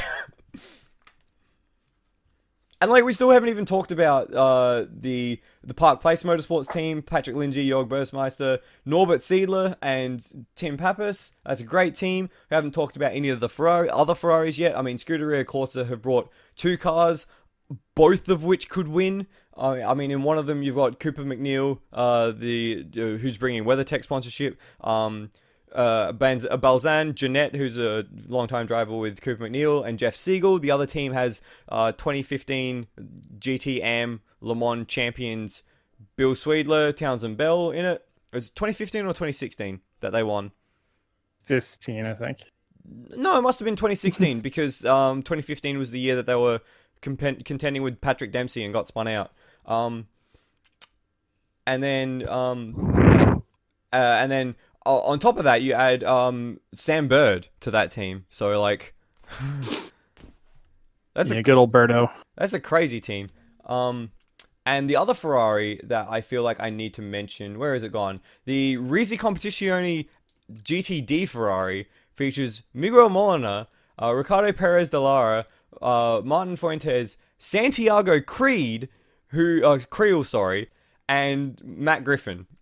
But Matt Griffin though, whew, Yeah, that makes our um, our Irish friend um, uh, Alex Mr. Sinclair. Alex Sinclair very happy to see Matt Griffin in the Risi Competizione car. Um, so, like again, just too much quality in this in this in this entire team in this entire race. Too much quality. Um, so dare I ask, pick a winner? Anyone? Uh, well, any takers? from a from a purely selfish fanboy point of view, I would have to say that the number 29 Land Audi of van der Linde, Vanderlyn, Schmidt, Mies has a pretty good shot at winning this race. And uh, it is on the entry, Magnus. it is on the entry list. It does have a pretty good shot at winning this race. Yep.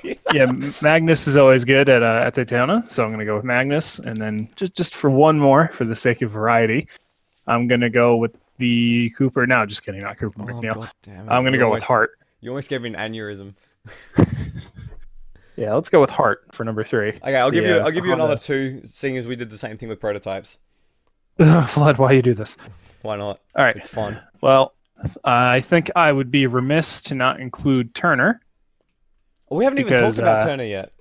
Yeah, the the Klingmann, Tomczyk, Vom, Yount, and uh, ah, it's the other guy's name. I can never remember. Cameron Lawrence. Yes, Cameron Lawrence of uh, TA2 Trans Am fame. I am so keen 90 to just see this car. I'm sorry, yeah, I the, just had the 96 is going to be good. And then for one more, let's go with Sun Energy 1. What? Well, it's because they got Maro Engel and Thomas Jaeger. Yeah, but it's also got Kenny Habul. Yeah, but what's life without a little brake failure? if you don't know what I'm referring to, go watch the IMSA Belle Isle race from last year, Oh. in, in which my soul. Eligier died. It wasn't or Elijah, it was O'Reilly. I corrected myself. I apologize. Um, I feel like I should have some sort of patriotic connection to that car because Kenny Habul is Australian, but I just don't.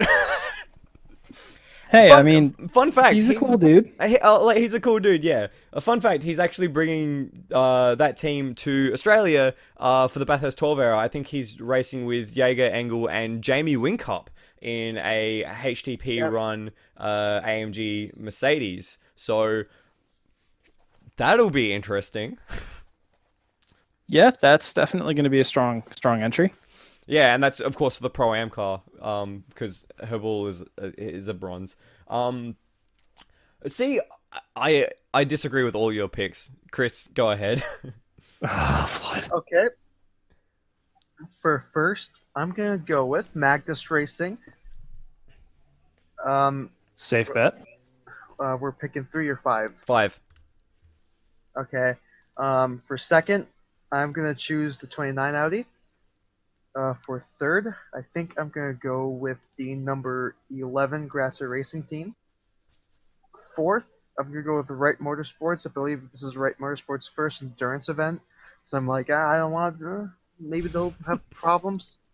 So I'm gonna go with them fourth, and because I love my VLN and Nordschleife guys, Manthey Racing fifth. So is that Manthey Racing Team all uh the VLN guys?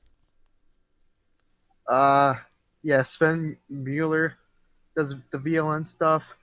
Um, Wait, is that guys Matteo Cri- Cairoli?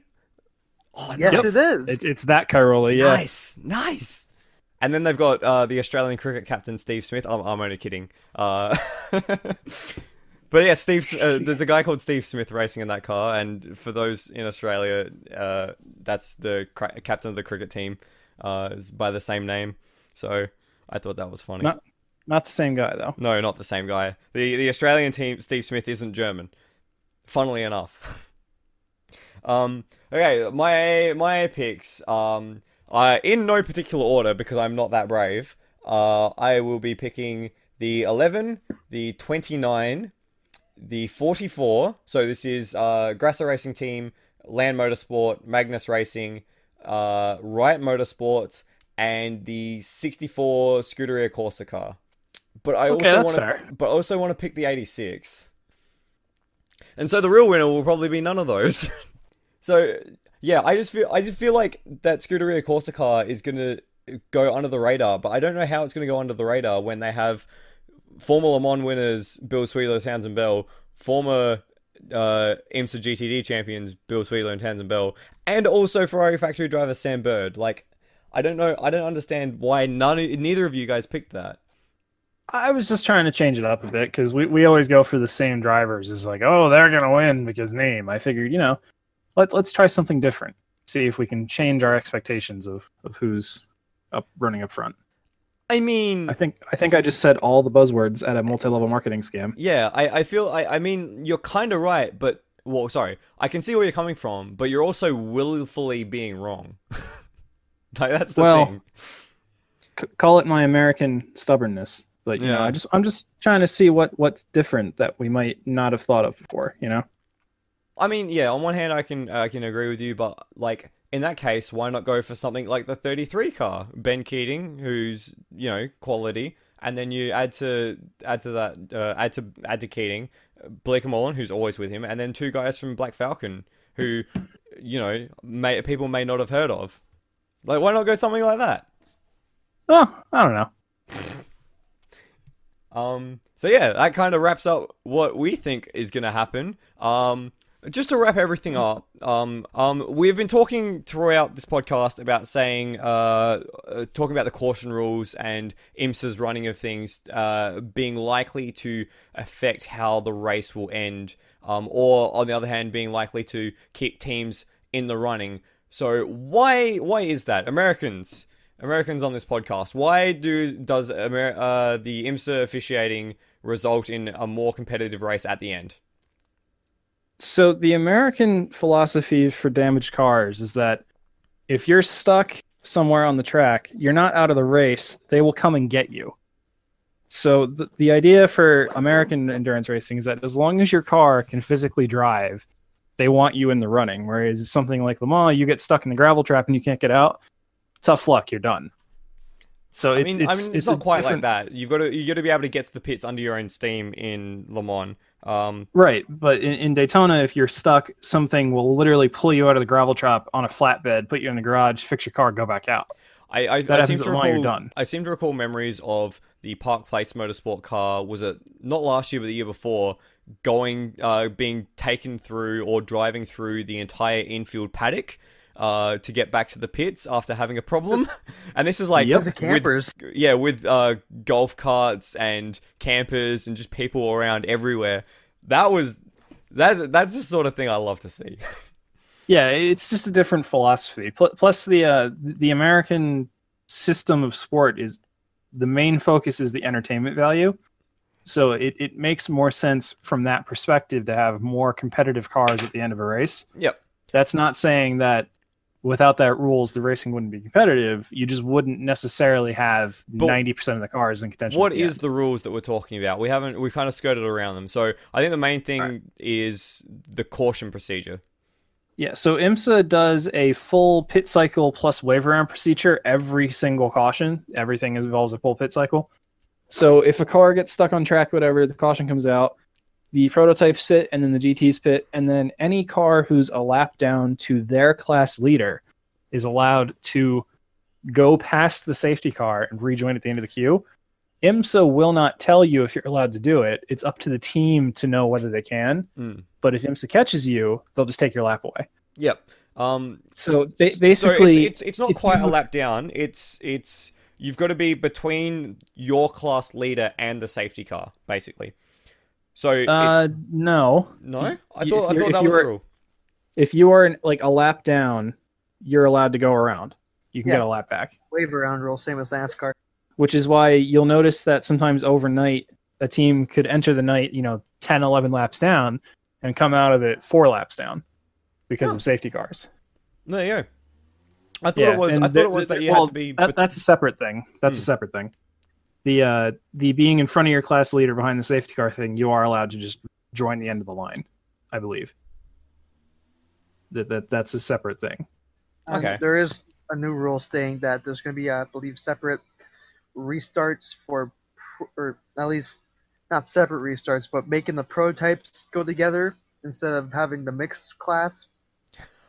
As a Now- And, and that that's purely a safety thing because the the acceleration is just so much more rapid in a prototype compared to something like a like a GTD car. See now that, I, okay, two things. One, um, firstly, uh, the consequence of what we were just talking about means that towards the end of the race, uh, a lot more cars are able to get their laps back and thus be in contention for the end of the race. Uh, which is why, for example, last year we had six cars in GTD separated by you know three seconds. Um, but the second thing about separating prototype and uh, GT cars on the restarts, I vehemently disagree with. I feel like that completely changes the mood and feel of the event because because it, it completely negates the effect that traffic has on endurance racing and endurance racing is about navigating uh, a large part of it is about navigating traffic safely and effectively. And so if you get a late safety car and you just clump all the prototypes together and clump all the gts together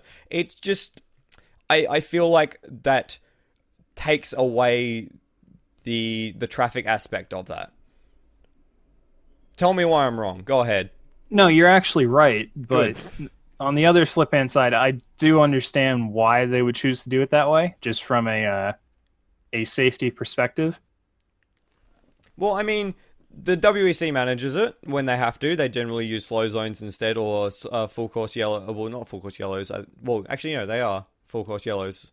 Is what the You term mean is. virtual safety cars? Virtual safety car isn't technically correct. The term the term used in the WC is full course yellow. Um, whereas in IMSA, like they tend to call it like caution, but getting up behind the safety car. Um, uh, you know, things like Creventic are able to have you know starts where GT3 cars and friggin' Renault Clios and Volkswagen Golfs are um, in the mix together, and it's like I. I I can uh, sort of maybe a little bit understand it, but like even if you look into the past, uh, you know, um, the Audi R8, uh, R18 at Le Mans, uh, you know, or sorry, even like the Audi R10 at Le Mans, um, with the GT cars, they would have had the same level of acceleration. Uh, you look even further back, you know, I'm sure a Porsche 917 is has got acceleration close to or on par with the current prototype. So it's not like these cars. It's not like the separation and acceleration is a new issue. I feel like it doing this takes away more from the spectacle than it adds in safety. Yeah, that, that's true. Yeah. I, I I'm not going to disagree with you because you're right. I'm just pointing out why IMSA probably did it. Yeah, Yeah. That's actually why they did it. Safety. yeah, but motorsport So- is inherently dangerous. Well, Like, okay, I mean, there, like- there's like- also the old saying that uh, safety regulations are written in blood. yes, this is true.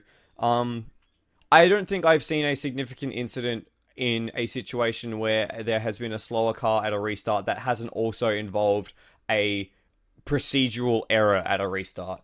Um, like, and that's one of the risks you take with multi-class racing. That's one of the factors that occurs with multi-class racing. So, and uh, like, I can see why they did it, but I'm not happy about it. So, I will I will be unhappy about it. But yeah, the the caution procedure, while it does sort of take a little bit away from the like full on endurance aspect of it, it does mean that you get, as Sin commented on, more of a spectacle and more entertainment. Um, so it is uh, again a little bit of a unique style of racing. It means that you know a driver, for example, like Ed Brown, can run a lap under safety car, go a lap down, and then still win the Rolex 24. so Yeah. That was ridiculous. If you haven't seen the end of the 2016 race, you need to see the end of the 2016 race. I- IMSA is they do their own thing and it works. So I'm just going to roll with it. Yep. Uh, Sin, you had something you wanted to say about a meetup. Yes, uh, the RUSCR meetup is happening. Slash R slash USCR. There is a post entitled. My mic just cut out. That's a Entitled weird, that's, official. a, that's a weird title for a meetup post. Yeah, it's it's entitled official 2018 Rolex 24 meetup, and there's a survey in there where we're trying to figure out what's the most popular day for the meetup.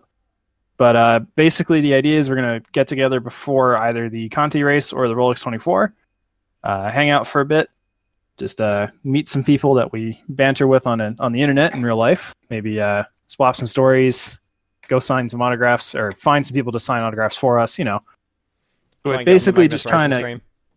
yes, just try to get the subreddit together in real life to take the, the awesome online community and make it an awesome offline community for one day. No, that's real cute. Um, so yeah, if you if you want to go, if you want to get more information, you want to actually, you know, meet Mister Syndrome Twenty Four. This fantastic opportunity. Hey, hey, hey, I'm not the only one going. Uh, this is true. If, you if you Uh, want to, if you want to meet some people, like put some faces to some usernames, check out that post, check out that survey, and uh, yeah, I, I hope, I hope we actually see some like some photos of you guys together, because it would be really cool to put some some faces to some names, and like, I mean, I've met people from like the r slash WEC subreddit, which have been really cool, and you know, come become part, some of my best online friends. I guess that's a thing that exists now in the modern age. Um, so yeah, get involved in that. Um, uh, we've also just done a uh, new update to the CSS on r slash USCR, and you will see that if you are following the coverage of the event on RS slash USCR. Um, with we'll of course have qualifying posts, race posts. Uh, are you going to be running the contest again this year, Sin? I am. Yep. Uh, people who were on the sub in 2016 were treated to a year-long running order prediction contest. Uh, wasn't really able to do it last year, but uh, the gist of it is that the entry list has been codified into Flair, and once Andy Blackmore's spotter guy goes out tomorrow morning on Woo! the 23rd of January, uh, Cookie Monster FL is going to take all the car sprites from that and stick them in the subreddit Flair. Uh, you predict what the top three drivers in each class are going to be at the end of certain at certain intervals through the race. And there's points assigned for correct answers. And at the end of the race the person who gets the most correct points is the winner. Woo! and uh, this is it's kind of it was something i originally did to try to get people thinking about long-term strategy in a race. But it turned into something that people would just laugh about during the irc we'd try to make outrageous choices to see what happened. People would be glued to the live timing. So if you're if you want to learn how to follow a race this may be something you consider wanting to try i'm mean, not saying course, it's the best way to learn Uh, but uh, it's I'm- definitely it definitely makes you think unless you're of course trying to follow the GTD class, in which case just random number RNG. generator. Yeah. yeah Um, uh, yeah, but the- yeah, the contest is always fun. Uh, it's a fa- it's a uh, subreddit favorite, and uh, the more the merrier, basically. Mm. And I believe there's also going to be uh, MW Clarkson's uh, fantasy WEC for Daytona. Is that accurate? Uh, yeah, I feel like that is correct. Um, and for that, you have to get your picks in before the first practice session of the weekend, or is it before qualifying? Either way, uh, there'll be a post up on r slash USCR and r slash WEC with details about that. Um, that contest is also really, really fun, and I'm not just saying that because I won it last year. um, the, really, the only difference is that Clarkson's is all ahead of time, whereas mine is it's throughout the race, Hmm. continuous. I feel, I feel I'm like not, it's not that one's better than the other; they're just different. Yeah, I, I feel like being involved in these sort of contests does give you a sort of um, appreciation for some of the other classes you may not be following because it does mean that you have something to anchor yourself to. It's like, oh, I picked the 29 car. I want to see how the 29 car is doing. Oh, it's in second place. Woo! I'm going to keep track of that throughout the race. So it does get you to, to basically care about the classes that you not wouldn't normally. I mean, unless It, you're just, talking about it just makes you think a little differently. yeah. Um, so that'll be cool. Uh, always stuff going on around the sub.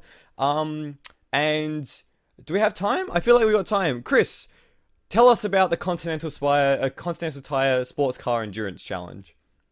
So yeah, so the Friday before the Rolex 24 at Daytona, there will be a quick 30-minute Ferrari challenge race, and then the big, the main event on the Friday, the BMW Endurance Challenge, which is a four-hour duration, and it's basically a mix of GT4 in a class called Grand Sport, TCR cars, which is a brand new addition to the series in, in its own separate class, That's cool. and then and then Street Tuner, which is unfortunately being a bit phased out. It was basically kind of the last kind of grassroots things you can do in a major racing series. So so next year it's gonna be Grand Sp- GT4 and TCR basically. So it'll be the last year of the Street Tuner class, at the end of your little minis, your Mini Coopers, um, your non GT4 spec Porsche Caymans, uh, Nissan Alt- Altimas, and Mazda unfortunately there's- Miata. there's no Mazda Miatas on the entry list for Daytona. Aw. Yeah, the, the, the CTSC it, it arguably is actually more exciting, in at least initially, because the race is just shorter. But just imagine just a metric crap ton of cars plowing into turn one at the same time, and the drivers range from professional people like Scott Maxwell, Jade Buford, uh, people like that, all the way down to just people who say, "Hey, let's go racing," and they build a car themselves in the SD class. And the overall entry entries for the Rolex 24 is 50 cars. Uh, just seven short is the Continental Tire Sports Car Challenge. That's 43. pretty good. How, how many GT4s is that? Because 30. GT4s 30. exploded. Wow. Damn. 17 cars and about five street tuner. Yeah, So, there's yeah. uh there's 30 um GS cars at the moment. There's seven ST cars, and I believe there's seven uh, str- uh TCR cars at the moment. And I'll just list some of the notable guys on the entry list. Mo- all of them are most likely going to be in GT4. Uh, Guy Cosmo and Owen Trinkler, which Trinkler did some Radio Le Mans work for the 24 Hours of Le Mans the past few years ago. And he is going to be in the Team TGM Mercedes. Um, Trent Hindman's doing the double. He's going to be racing in the Volt Lightning Ford Mustang. Uh, former NASCAR driver Chad McCumbee is going to be racing in the uh, Multimatic Ford Mustang as well. Cameron Lawrence is also is going to be racing an Audi R8 GT4. He's also going to be pulling the double with Sunoco. I believe it's 240 challenge winner Rick Parfitt Jr., which means he he won a few championships in Europe. He won the British GT4 Championship, and this cha- and the Suno- this Sunoco Challenge lets you get a ride in the Tire Sports Car Race, where the Sunoco Whelen Challenge gets you a ride in the bigger one, the Rolex 24. James Sofronas, a former GMG Porsche GT3 driver, is now Uh, racing an Audi R8. Sofronas Yeah. actually owns GMG. Okay, yeah. And Andrew Davis, he's also racing with Magnus in the Rolex 24, teammates with Sofronas. Then you have this is probably the star car of the field, number 15, Scott Maxwell. There's always a, a star car. There's always Yep. a star car. Scott Maxwell, which has been the Continental Tire Sports Car Challenge for a bit. Cole Custer, uh, NASCAR Xfinity Series driver for Haas, and Ty Majeski, which is doing a part-time NASCAR Xfinity Series schedule this year for Roush. They're going to be racing a Ford Mustang GT. That's pretty cool. Um, Yeah, So what, the, uh, so what the- kind of the- the cars NAS- are? Sorry, go ahead, Sin. the the NASCAR guys are actually going to be doing more than Daytona this season. Uh, Ford's going to be trying to get them as much seat time as they can. So that that's actually really cool that the manufacturers actually like invested in the support category. Mm, Flood, Cool. you're about to say something? Um, I was gonna ask, uh, how many of each car? Like, uh, what's the sort of distribution between, like, say, the the Mustang GT4 versus the Porsche versus the McLaren, that sort of stuff?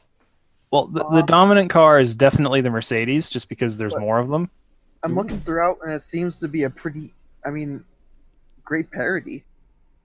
Yeah, the, the, the Mercedes, there, there's definitely a lot of them. Uh, there, there's a bunch of Mustangs, bunch of Audis, and there's only a handful of Astons and Porsches.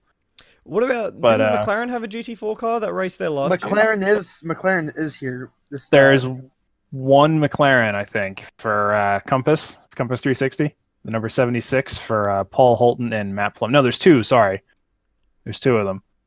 Oh, And uh, funny note about the McLaren. Uh, last year, I got to talking to one of the guys from the CTSC teams. I don't remember who it was or what team, but the McLaren GT4, when it got on the banking, uh, the car thought it was flipping over, so the uh, attitude sensor wouldn't stop yelling at the driver the whole time on the banking, and it was screwing with the traction control because of the uh, the, the different force level. So the car was like, "Oh, Manji, what, what are you doing?"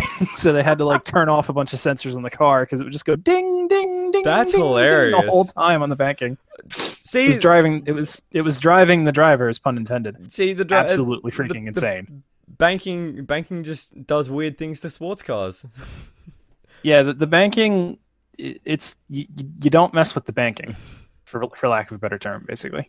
Awesome. That's Um, pretty. That's pretty cool. So a thirty Yeah. car GT4 field. It seems like GT4 has become the next playground of um, GT racing for the Yep. the true sort of amateur guys to just go and like I put a car together and go racing. I believe this is the first full year of GT4 homologation for the series, so that ex- explains the reason for the massive boom. But there's still more notable drivers on this list. Um, Austin Cindric, who has won in this series before, he's also he was a NASCAR Camping World Truck Series uh, driver in 2017. He, he got Yep. into playoffs in that season, and also Chase Briscoe, ARCA Series champion, and uh, also will do races for Roush in the Xfinity Series. And that's in number 22 Ford Mustang for Multimatic. And number 28 Porsche Cayman, uh, Spencer Pumpelly will be driving that car. That's a surprise. It's it's a shame Um, that Pumpelly hasn't gotten back into GTD racing. So Pumpelly's actually raced in CTSC a lot, so it's Yep. actually not surprising no. to see him there. Let me rephrase. It's a surprise that he's doing that and not able to get a ride for the 24. That's what I mean. Because he used to. That's fair. He used to race uh, in the GT GTD class, um, just after the merger when it was like actual GT Daytona and not GT3. Um, I'm trying. I'm struggling to remember what car he was racing with. I feel like it was either Park Place or um, the one that Madison Snow is with currently. Who's that? Paul Miller. That one. I feel like it was either one of those two. I think Pumpelly was with Change Racing at one point. Oh yeah, it could have been change racing as well before they moved to Lamborghini.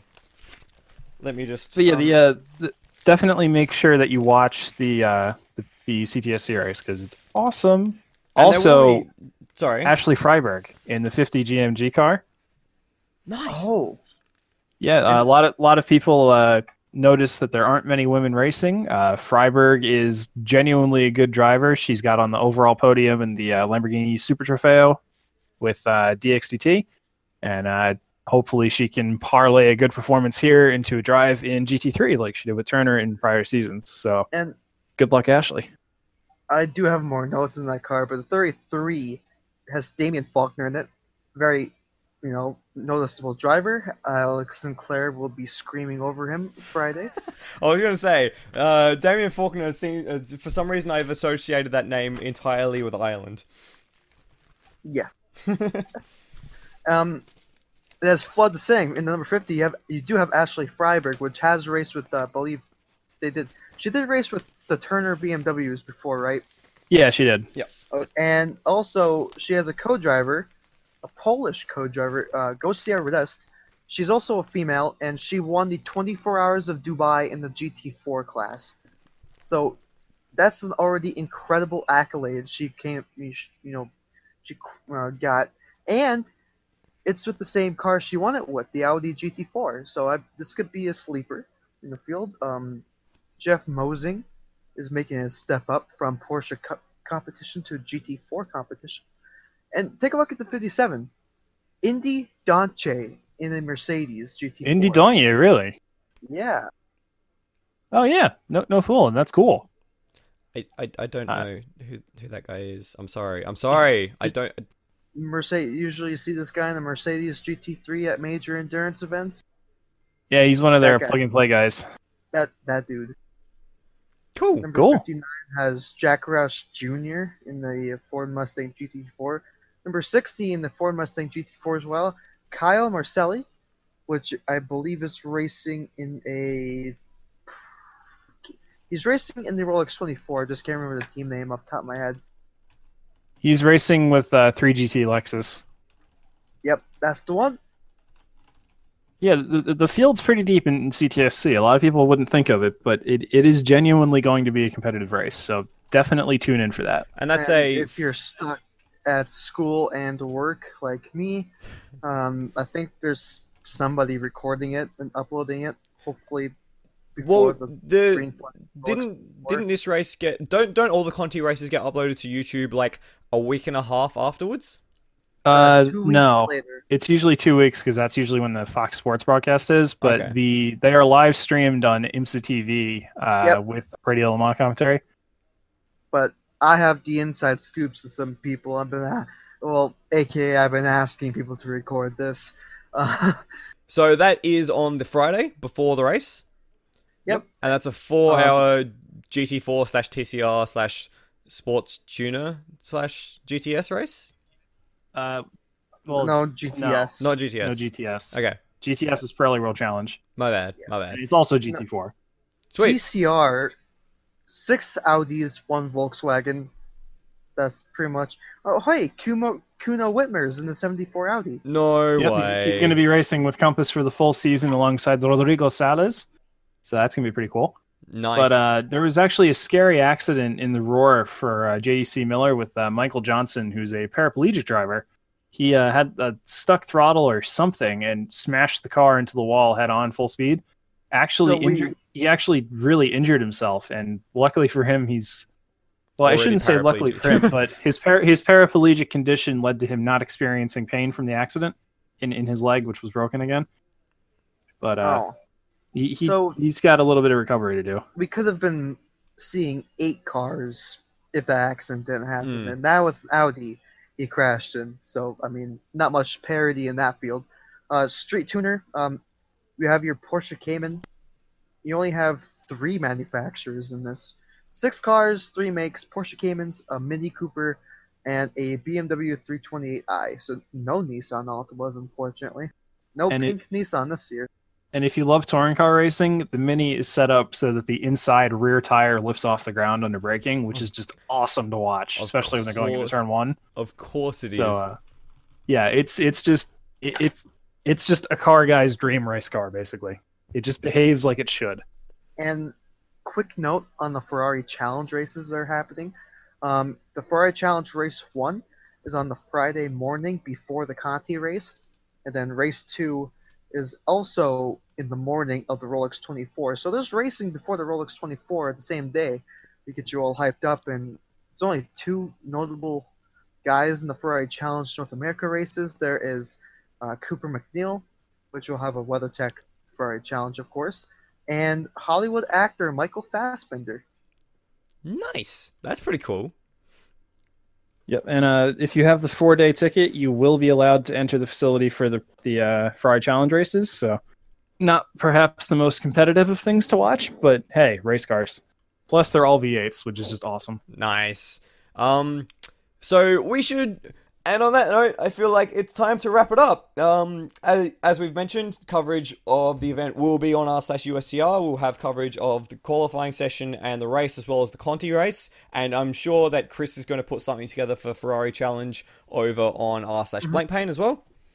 Yep, and there will be uh, t- full race coverage on IMSA TV for international viewers, Fox Sports Networks for American viewers, and uh, there will be radio coverage by IMSA Radio, which is actually Radio Le Mans. Yep. So that's how you watch internationally and in America. And I guess Sin will see you at the track slash on the Magnus stream. Uh, well, I'll, I'll see if I can manage it. But yeah, um, I'm hoping to put some sort of live thing together from the track? Question mark. So Yep. That'll keep be your cool. eye out for that. Um, Yeah. We also, uh, if people remember the um, uh, Mexico rap last year, we had uh, Baxter on the podcast. He's also going to be at the Daytona, and he's going to be uh, around there with like a microphone, trying to get some interviews as well. So hopefully, we should have something before the event or just after the event as well. Um, Yep. Uh, and Chris, uh, I think you'll be the champion of the IRC this weekend as well, because unfortunately Yep. I won't be able to be watching. I will be at work for most of the So- most of the race. So, so that means the second edition of Visit Florida Hour. Oh god! Oh yeah. But there's not even a visit. Oh, Visit Florida, Florida, Florida, Florida. My brain Florida, has been Florida, broken. Florida, Florida, and on that note, I hope you've enjoyed this episode of uh, Endurance Chat. I almost said World Endurance Chat. Um, we uh, yeah, uh, I hope you enjoy the event, and we'll hope to see you for the next uh, installment. Thank you very much.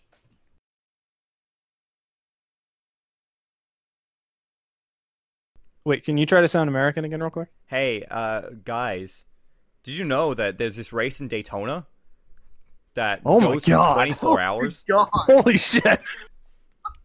You've got the Midwest down, perfect, Flood.